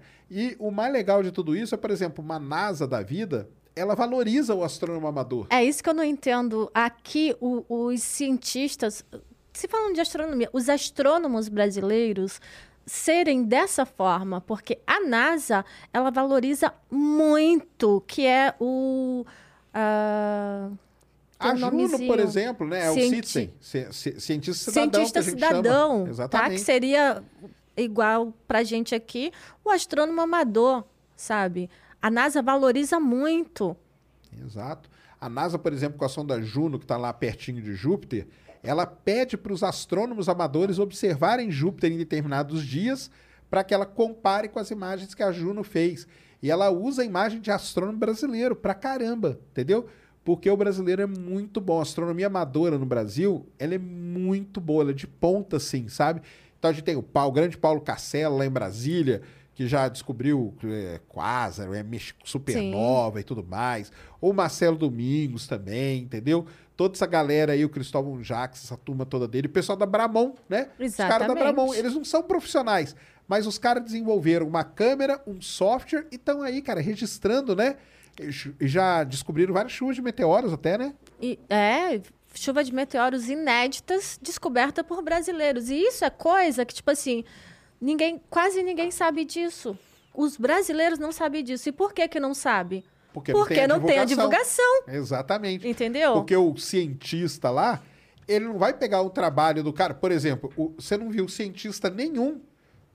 Só falou no Twitter ali, porque o negócio meio deu uma viralizada. Mas você não viu cientista nenhum falando do, do, do Pereira lá, do Luiz Pereira, o cara que descobriu o impacto em Júpiter, que é um negócio super raro de você. Imagina você estar observando Júpiter na hora que tem um impacto no planeta. É um negócio super raro. E o cara detectou, ele foi o primeiro no mundo a detectar. Ô, Sérgio, e, e esse negócio, eu, inclusive, eu vi, porque marcaram a mim e a você no Twitter, e um post de uma pessoa que não é do Brasil. Exato. O cara, Sabe? foi, o cara foi divulgado pelo Damian Pitt, que é um grande astrônomo, e você acha que saiu aqui no Brasil primeiro? Não, Não. saiu na Sky Telescope, que é uma revista de fora, que divulgou o Exatamente. cara primeiro. Então, e aí, como que fica? Então é, é, é complicado, né? É complicado isso aí. Eu né? acho que os cientistas brasileiros, o que está faltando, eles valorizam. Aí eles falam que nós, divulgadores, que a gente não valoriza o, o cientista brasileiro, mas eu acho que eles têm que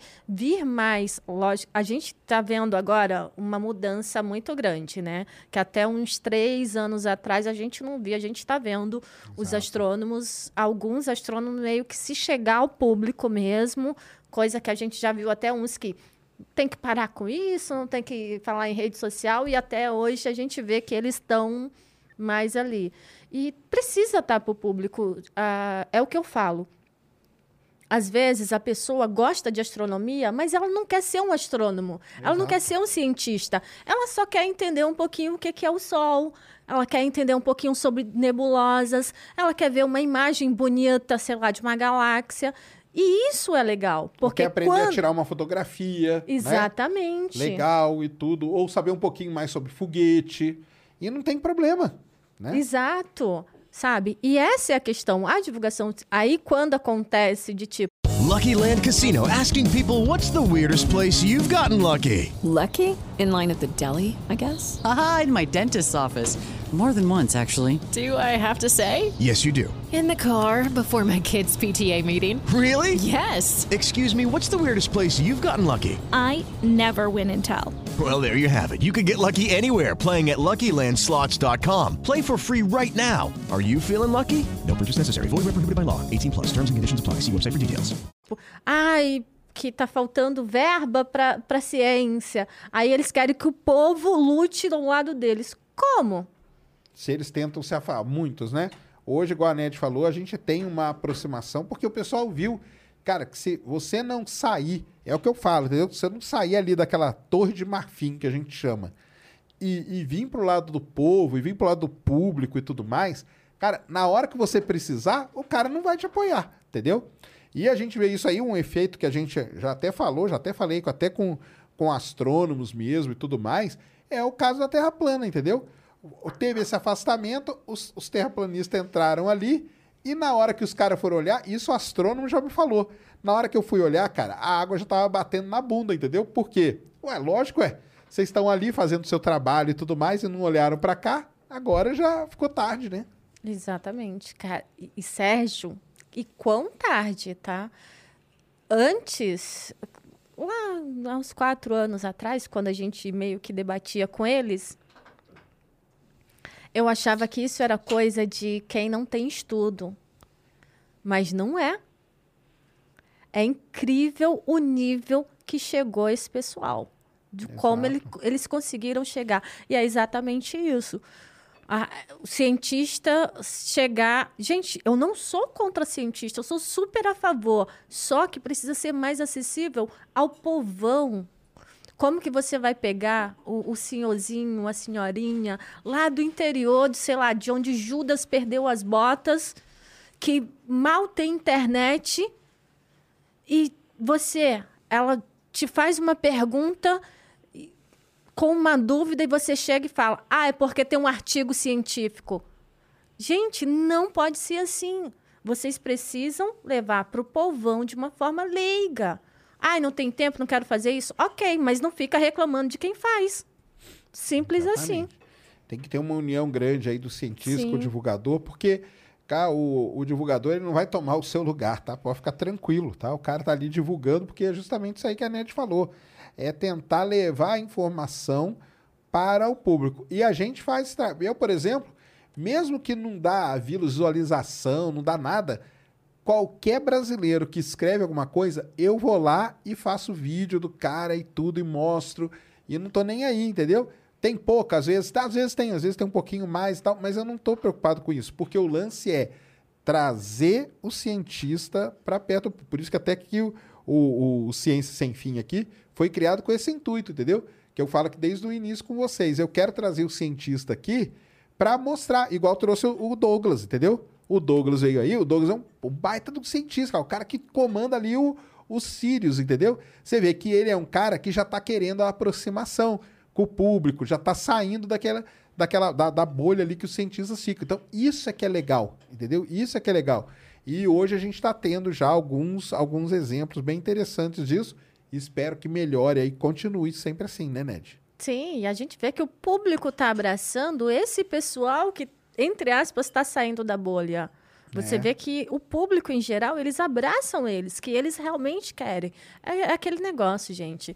Às vezes o pessoal só quer entender um pouco, compreender. Eles não querem ah, fazer uma faculdade daquilo. E lógico que tem aqueles também que acabam, através da divulgação científica mais leiga, ah, procurando uma carreira naquele ah, ramo específico que, que o divulgador ah, colocou. Exatamente. E sexta-feira vai estar um grande astrônomo aqui profissional, que é o Cássio, entendeu? Exatamente. É um desses exemplos que a gente tem do cara que está saindo da bolha, indo ali para a rede social e conversando.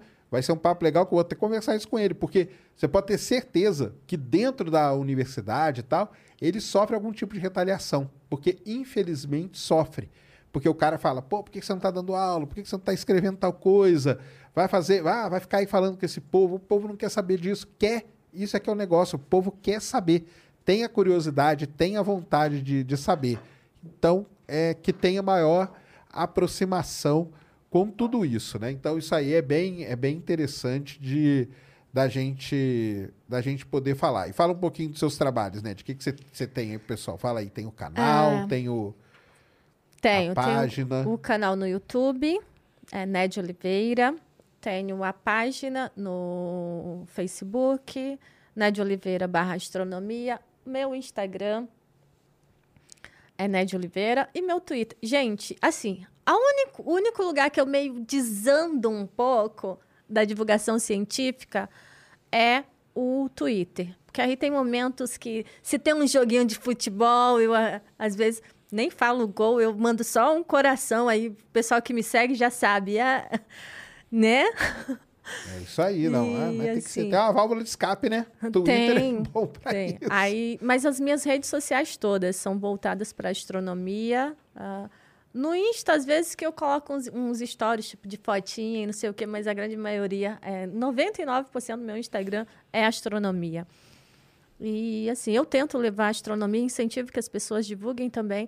A gente vê hoje, cara, a Nicolinha, Isso. Pode falar Sabe? Nicolinha, a legal. Nicolinha, uma criança que começou a divulgar astronomia com.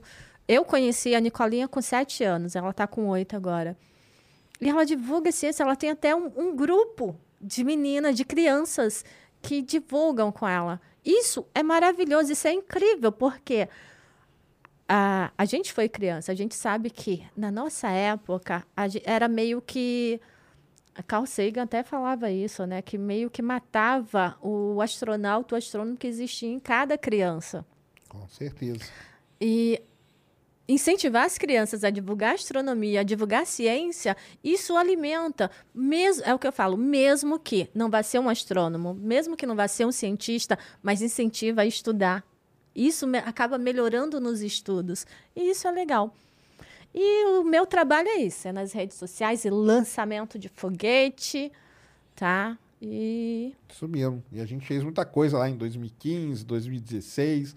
A gente fazia muito lançamento junto com a, eu, a Ned, o Jaime, o, o Sérgio, a gente fazia live que não ia 100 pessoas. É, então, é o que eu falei aqui pro pessoal outro dia aí com o Pedrão, entendeu? A gente fazia live pra parede, entendeu? Hoje aí deu quase, quase chegou a 10 mil pessoas aqui, é muito legal isso. Porque durante muito tempo a gente ficava falando pra parede, pessoal. E a entendeu? gente não, não, não, não deixava de fazer, ah, não vamos fazer porque tem poucas pessoas. Não, a gente fazia assim. E era- Fazia animado do mesmo jeito, É. entendeu? Porque tem que ser uma hora, uma hora o pessoal. E uma outra coisa que eu queria te perguntar. Cê, cê- porque a gente vem aí, né, dessa jornada aí. Você acha que agora o pessoal está se interessando mais pela, pela astronomia, pelo espaço e tal? Eu, eu acho que sim. Eu percebi isso, que as pessoas estão se interessando mais. E outra coisa que a gente. A gente até comentava que a gente sentia falta era de mais meninas. Hoje a gente Isso, vê bastante. ah, se elas assistiam a gente, elas meio que ficavam quietinhas, caladas. Hoje a gente vê que elas comentam no chat, elas estão aí. Então, isso é bem legal. E, e eu vi. Eu percebi, eu acho que você também, né? Que É, o com público certeza. aumentou com relação a, ao interesse, sim. Tanto de astronomia como de astronáutica, que é algo que a gente meio que não via muito. ah, Porque a gente não tem a cultura aqui no Brasil, né? até o pessoal que hoje transmite, não tinha, gente. É tudo novo. É, isso mesmo. Era a gente que fazia os- as transmissões. Porque é muito difícil, pessoal. É o seguinte, você vai falar de um tema que o Brasil não tem cultura, entendeu? Quando que alguém que está aqui no Brasil vai ver um lançamento de foguete? Provavelmente vai demorar muitos anos, entendeu? Um dia que a Alcântara lançar e que os caras abrirem a Alcântara pra gente ir lá assistir. Eu ia falar agora de Alcântara, exatamente isso que você falando da cultura. Quando o pessoal começou a falar de Alcântara, ninguém nem sabia que Alcântara ficava no Maranhão. Exato. Tu eu sempre começou... falei isso, eu É, sempre brinquei com Você isso. começou com aquele negócio de é, é, esquece Alcântara, o pessoal nem sabia o que, que era e só replicava. Exato. E não sabia o que, que era. E a gente tem não só uma, como duas bases de lançamento a gente tem aqui no Brasil, que é em Alcântara e na Barreira do Inferno, que é no Rio Grande do Norte. Isso. E eu até brincava, sai aí na rua e pergunta pra 10 pessoas onde fica Alcântara. Cara, se uma acertar, já é muito, entendeu? Então, é, esse negócio aí foi muito legal, porque é um negócio que não tem cultura, não, o Brasil não tem cultura nisso. Uma coisa é eu fazer um canal que eu vou falar de futebol. Caramba, aí tá tranquilo. Agora, eu fazer um canal de falar um negócio que o brasileiro não vai ver tão cedo ser lançado um foguete, a não ser igual a gente viu aqui hoje. Então foi um negócio muito legal e a gente tem notado. Acho que o Elon Musk também tem uma parcela nisso aí, né? Ah, com certeza. Transformar esses lançamentos igual ele fez hoje, né? Transforma num show verdadeiro, né? Um show mesmo, né? Não, e, e outra. É, é o que eu estava falando, da concorrência. E, assim, ah, o Elon Musk, o que ele fez. O pessoal que está começando agora, quando a gente acompanhava, a gente viu não dar certo. O Exato. pessoal já pegou no auge. Pô, a gente, o pessoal pegou foguete indo e voltando e conseguindo pousar. Falcon Heavy, o que, que é aquilo? Gente, até hoje é assim. Você vê o vídeo do, do Falcon Heavy, dos dois boosters voltando em terra, aquilo é maravilhoso, é incrível. É, ali literalmente entrou para a história, porque por muitos anos vai se falar. Por mais que outras empresas façam, é algo incrível.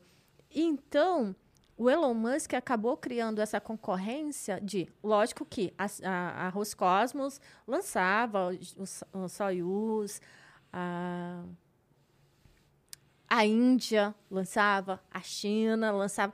A China lança bem, hein? É, a China tem muito lançamento. Praticamente todo Quase dia todo tem um dia tem, lançamento. mas eles não mostram, né? É. Então é complicado. E assim, mas o Elon Musk que fez é, vir para a mídia. É, exatamente. Entendeu? Ele transformou num show mesmo. Ele transformou num Exatamente. show com câmeras, com ângulos e com tudo mais. Tanto então, que você vê até hoje um lançamento da China, quando é um lançamento importante para eles, as câmeras maravilhosas, imagens incríveis, exatamente por causa dessa questão. O show. Exatamente. E, o, por exemplo, o Elon Musk, aí, no caso dele, né, ele trouxe para o público. Por que, que ele tem tanto, tanta gente que é apaixonada por ele, que defende ele, porque ele fez esse trabalho. É só por isso, entendeu? Os outros não têm porque não fizeram. Ele foi lá e fez, então ele transmite, ele dá show, ele conversa. Isso é uma coisa legal também, né? Que ele pega lá os divulgadores lá, né? E ele conversa com os caras, leva. Ele pegou um grande divulgador né, de astronáutica, que é o Everyday Astronaut. E ele andou lá por dentro da Starbase durante horas com o cara, conversando e tal. Então, assim, é, é muito diferente, é um outro patamar mesmo, sabe? Mas nós estamos aí, né? Estamos aí na luta O e dono é, da é Rocket muito Lab não me leva, né? Pra conhecer lá Aí, o a meu Ned- a- querido, meu querido é- Electron. A Ned é apaixonada pelo, pelo Electron, que é um foguete Lembra da quando eu Rocket brigava Lab. com vocês por causa do Electro? Gente, eu brigava muito com o Sérgio, com todo mundo. Porque o pessoal falava, ai, nunca vai dar certo, porque é o que que a gente está falando. Hoje a gente vê o foguete voar bonitinho, dá certo. No início, o Electron, tadinho do meu queridinho, ele Deu muito dava problema. muito problema. E eles sempre zoavam. O Jaime zoava, É. todo mundo zoava. E Nunca tá vai aí, dar né? certo, e nunca vai dar certo. Falei, vai. Aí chegou um tempo que eu falei, ó, quem ficar falando mal do Electro, eu vou deixar de ser amiga, eu não quero mais papo. É isso mesmo. Aí começou a dar certo, aí todo mundo, ai, o nosso querido Electron. Falei, uhum. E o Electron teve um, um lançamento muito legal, né? De madrugada, que o barco entrou, lembra? Da lancha. O Electron, para quem não sabe, ele é lançado lá da Nova Zelândia. Um lugar, um, um Lindo, talvez, né? né? A base de lançamento mais bonita que tem. Fica lá na Nova Zelândia. E aquele negócio da zona de exclusão que a gente falou. Um dia a gente estava lá para transmitir o lançamento de madrugada. E aí o que, que acontece? Uma lanchinha vem do nada e entra na frente da câmera assim e passa. Cara. Falei, ah, não, pronto. Quem E não aí? pôde participar da transmissão, teve uma pessoa. Aí a gente falou, ah. É, por causa de. eu Acho que era o Jaime, né? A gente tinha isso, quando um não participava e não lançava, quer dizer, aí, ó, tá vendo? É por causa de você e tal. Então é. Aí os caras acertaram. O Electron hoje, o Electron hoje é muito legal também. E- É um foguete menor, né? 18 e metros e, barato, né, pra se É. lançar. tal. Barato, faz. E eles estão tentando trazer de volta também, né? Embora ele tenha pousado no mar ali, mas o, o futuro é que ele venha, é que ele venha de volta. A né? ser reutilizado. a ser reutilizado, que é que é o futuro mesmo, pessoal. O futuro é isso aí, é reutilizar para ficar barato. Ficando barato, tudo fica barato. Quem sabe um dia a gente não vai. E aí eu, vi- eu vi muita gente que na hora que eu tava vendo perguntando: você iria num- numa viagem dessa aí, Ned? Eu iria. Você iria numa boa? Eu iria. Até aquele teste da NASA que tava seis meses para fazer treinamento, eu iria. Deixava as crianças já tão crescidos, meus filhos já tão crescidos, então deixava eles em casa, se virem, que a mamãe vai ficar seis meses eh, fazendo um teste para ver se ela consegue ir para Marte. É, então. Aí tá. Tá vendo? No final das contas, eu que vou ficar aqui sozinho. ó. Vou transmitir o lançamento todo mundo. Mas, eu não vou, não. Sérgio, mas a gente pode fazer uma transmissão. Ó, eu vou ser tua correspondente É, aí, direto de lá, olha. Eu falo, eu vou ficar aqui na Terra esperando o grande filtro chegar para me pegar, viu? Porque aí o pessoal vai todo mundo embora. Vou ficar só eu aqui, porque eu não entro numa nave dessa nem ferrando, mas nem ferrando mesmo, nem, nem se me pagarem, entendeu? Nem se o Jared lá me pagar igual ele pagou pro pessoal, viu? Não, mas é muito legal, né? De, não, e é muito legal ter, ter pessoas assim divulgando e fazendo o trabalho e tal. E tem o pessoal que gosta, né? Que gosta, que dá apoio, isso que é o mais legal também, né? É incrível o pessoal que gosta da gente, que gosta do trabalho da gente. O pessoal divide a tela, literalmente divide a tela e manda print. Ah, não é só a questão do assistir o lançamento de foguete. As pessoas elas querem estar com a gente. Então eles dividem a tela, assiste no canal do Sérgio, assiste no meu canal, assiste no canal do Jaime, assiste no canal do Pedro e eles printam e falam, pessoal, e eles falam, pessoal, ah, dividam a tela, assistam em todos. Isso é muito legal. É, porque é aquilo que eu falo, quanto mais gente tiver transmitindo, isso o famoso algoritmo do YouTube vai entender o quê? Cara, esse conteúdo aqui é um negócio legal, então vamos começar a impulsionar esses caras aqui e tal. Se uma pessoa só fizer, vai ficar perdida ali naquele oceano de um monte de coisa. Se você tem 20, 30, 50 pessoas fazendo, você está indicando pro quem é o dono do algoritmo que aquilo que você faz é um negócio legal. E é isso que a gente quer, porque isso vai fazer com que chegue mais. Agora, por exemplo, lá o Júlio começou, que eu achei muito legal, Eu falei- sobrevivencialismo, né? Ah, sim, o Júlio. O Júlio Lobo, ele Sim, começou a fazer é. lançamento de foguete também. Mas você percebeu Então, isso é uma coisa que depois que a gente separou de que a gente fazia juntos, né? Depois que a gente separou de fazer dividido, que começou a aparecer o pessoal a fazer um transmissões também. É, é Entendeu? aí. Porque o Vai algoritmo ele começou Isso, a mandar. é isso. Exatamente isso que você está falando. É isso que é legal. Porque a gente podia estar todo mundo junto fazendo, colocar lá 10 pessoas no, no YouTube e ficar ali. Só que ninguém não ia ter alcance, entendeu? Agora, quando tem o Pedro, eu, a Ned, o Júnior, o Jaime, agora o, grande Júlio Lobo e mais um monte de gente lá, o Dobre Espacial, toda aquela galera, o Richard da Galeria do Meteorito, Mensageiro Sideral. Mensageiro Sideral, Salvador Nogueira. Então você vai somando, aí tem 10, 15, 20. Cara, o algoritmo vai entender que aquele negócio ali é maneiro. Então, isso aqui é muito bom mesmo, tá? E assistam no canal da NED também, tá? Não tem grito. É, a Ned tá? é, mais, é mais Mas- contida. é, sou. Eu, fico, eu sou mais igual a vocês. Eu fico eu- igual o público. Eu fico mais maravilhada vendo o lançamento. Ah, é isso aí. Eu acho que o pessoal aqui do podcast do lado deve ter ficado. que tá aqui do lado tava tendo um. Mas beleza. Mulambo, tem pergunta aí, cara? Põe aí pra gente aí. Ah, tá a mensagem? Põe aí. É que eu respondi as, as perguntas pra galera, né? Então a galera ficou aí, ó. Juliano Lerrer. Parabéns, Serjão e Ned, por mais lançamento aqui no nosso querido. Aí, ó, quem sabe, ó, tá vendo? Abração pra vocês e toda a comunidade fogueteira. É isso mesmo. é, foi dois episódios de fogueteiros, né? É. É, eu e o Pedrão, eu e a Ned aí, ó, os fogueteiros aí do. Mas é legal, YouTube, sim, os lançamentos. E foi bem legal. Eu gostei. Não sei vocês, tá, pessoal? É, Mas- deixem aí, ó. Deixem aí nos É. comentários o que, que vocês acharam. Quando tiver outros lançamentos. Ah, tem.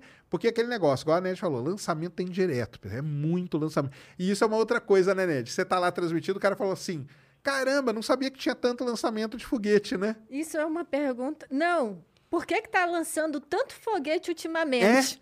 Aonde já se viu, tá lançando tanto foguete. Como assim, cara? Lança todo ano, tem um monte de lançamento, né? Exatamente. Tem um monte de lançamento. Então, igual a Ned falou, a China, ela lança direto, mas ela não mostra, ela só mostra aqueles, né, tops lá que vão pra Lua e pra estação espacial e tal. E assim, tem uma coisa que eu acho que você é muito parecido comigo e eu sou muito parecida com você, que a gente não tem esse negócio de ficar tretando com os bilionários.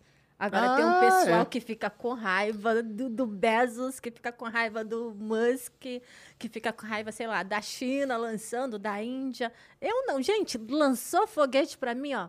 Exatamente. Eu grito, eu vibro quando a China lança, quando a Rússia lança, quando os Estados Unidos lança, porque o espaço não tem essa confusão, ainda bem, entendeu? Que não tem essa treta aí no espaço. E esse negócio dos bilionários aí que a Net tocou é bem interessante. E lá no próprio documentário da Netflix, o pessoal, é uma das primeiras perguntas que fazem para Elon Musk é essa aí. Fala, ah, o pessoal reclama, por que, que você não pega essa grana toda que você tem e vai resolver a fome no mundo? Ele fala assim, cara, a gente já pega 99% da nossa grana para resolver a fome no mundo. Essa grana que a gente gasta aqui com foguete, ela é 1%. Às vezes ela não é nem 1%. Então, deixa a gente fazer isso, porque com isso que a gente está fazendo, desenvolvendo foguete, de satélite e tudo mais, nós vamos ajudar a combater a fome sim, entendeu? E, a- e os outros 99% que são gastos já com isso, nós não estamos mexendo. Não é que eles estão tirando dali para fazer isso. Eles estão 1% da grana, eles estão dedicando a isso. Os outros 99 não é para isso. Então, isso aí é que é muito legal. Por isso que não. Ah, o Bezos, a gente brinca com a, com a treta entre eles, po- porque a treta entre eles. É, É até- marketing, é marketing. é marketing. É marketing violento. É o que eu brinco. Gente, eu acho que no fa- final do dia eles estão tomando eu já uma falei lá. com o Sérgio, Sérgio, vamos tretar no Twitter?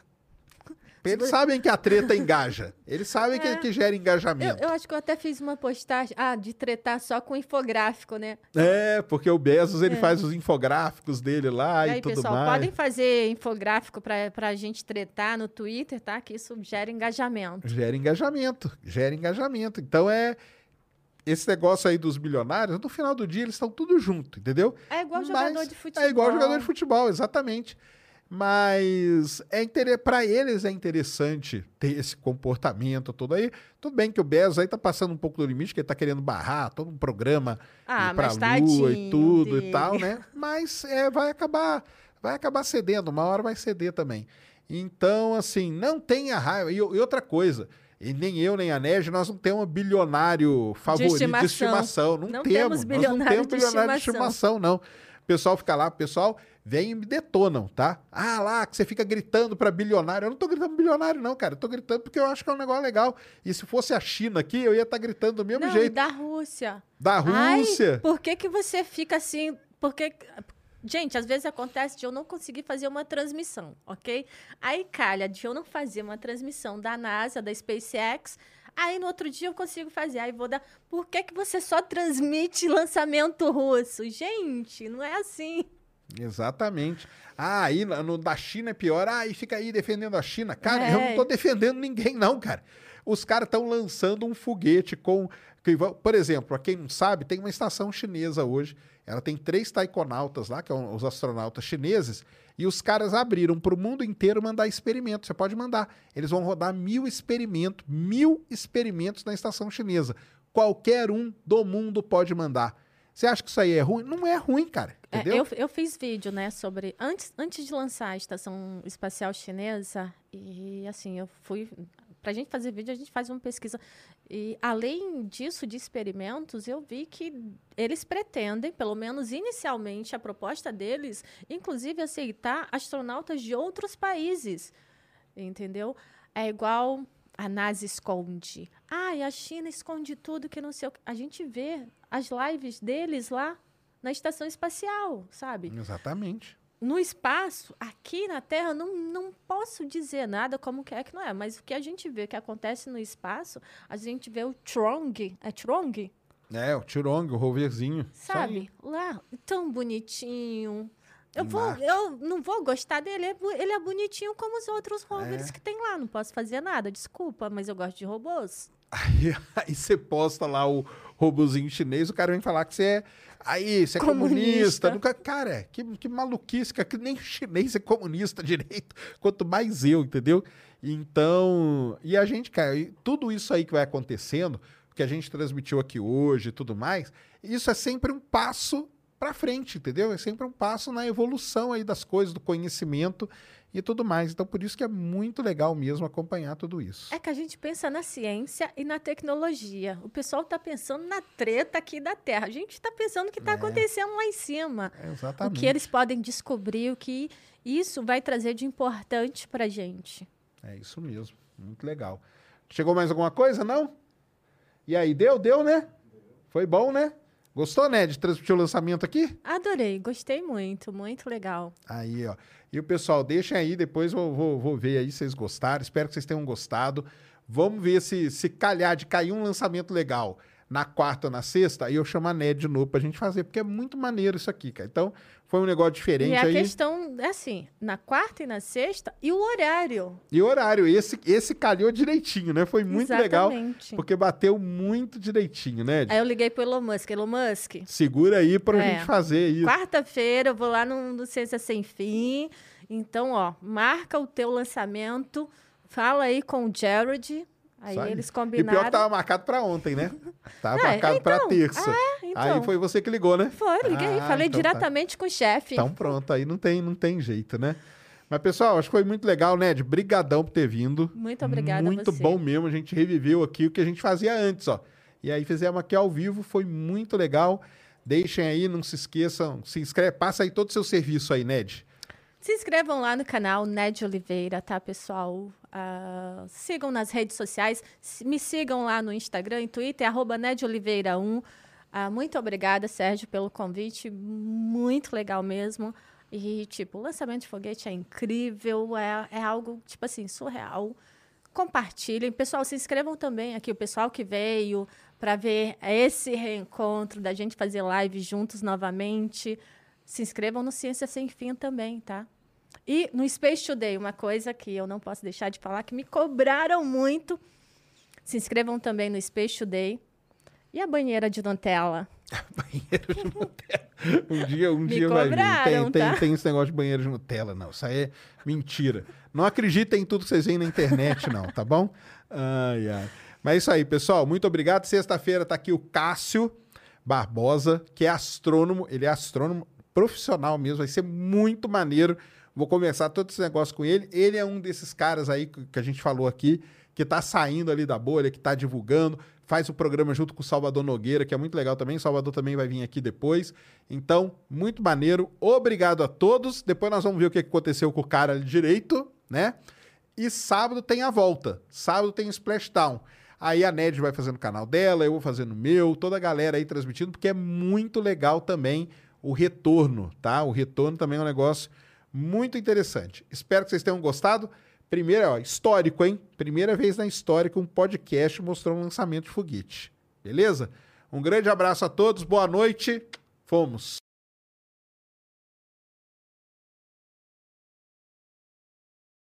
Mary redeemed a $50,000 cash prize playing Chumba Casino this year. I was only playing for fun, so winning this was a dream come true. Chumba Casino is America's number one social casino experience. It's serious fun. With over 80 casino style games to choose from, you too could win life changing amounts of cash. Be like Mary. Log on to chumbacasino.com and give them a whirl. That's chumbacasino.com. No purchase necessary, void or prohibited by law. 18 plus. Terms and conditions apply. See website for details. The voice in the preceding commercial was not the actual voice of a winner.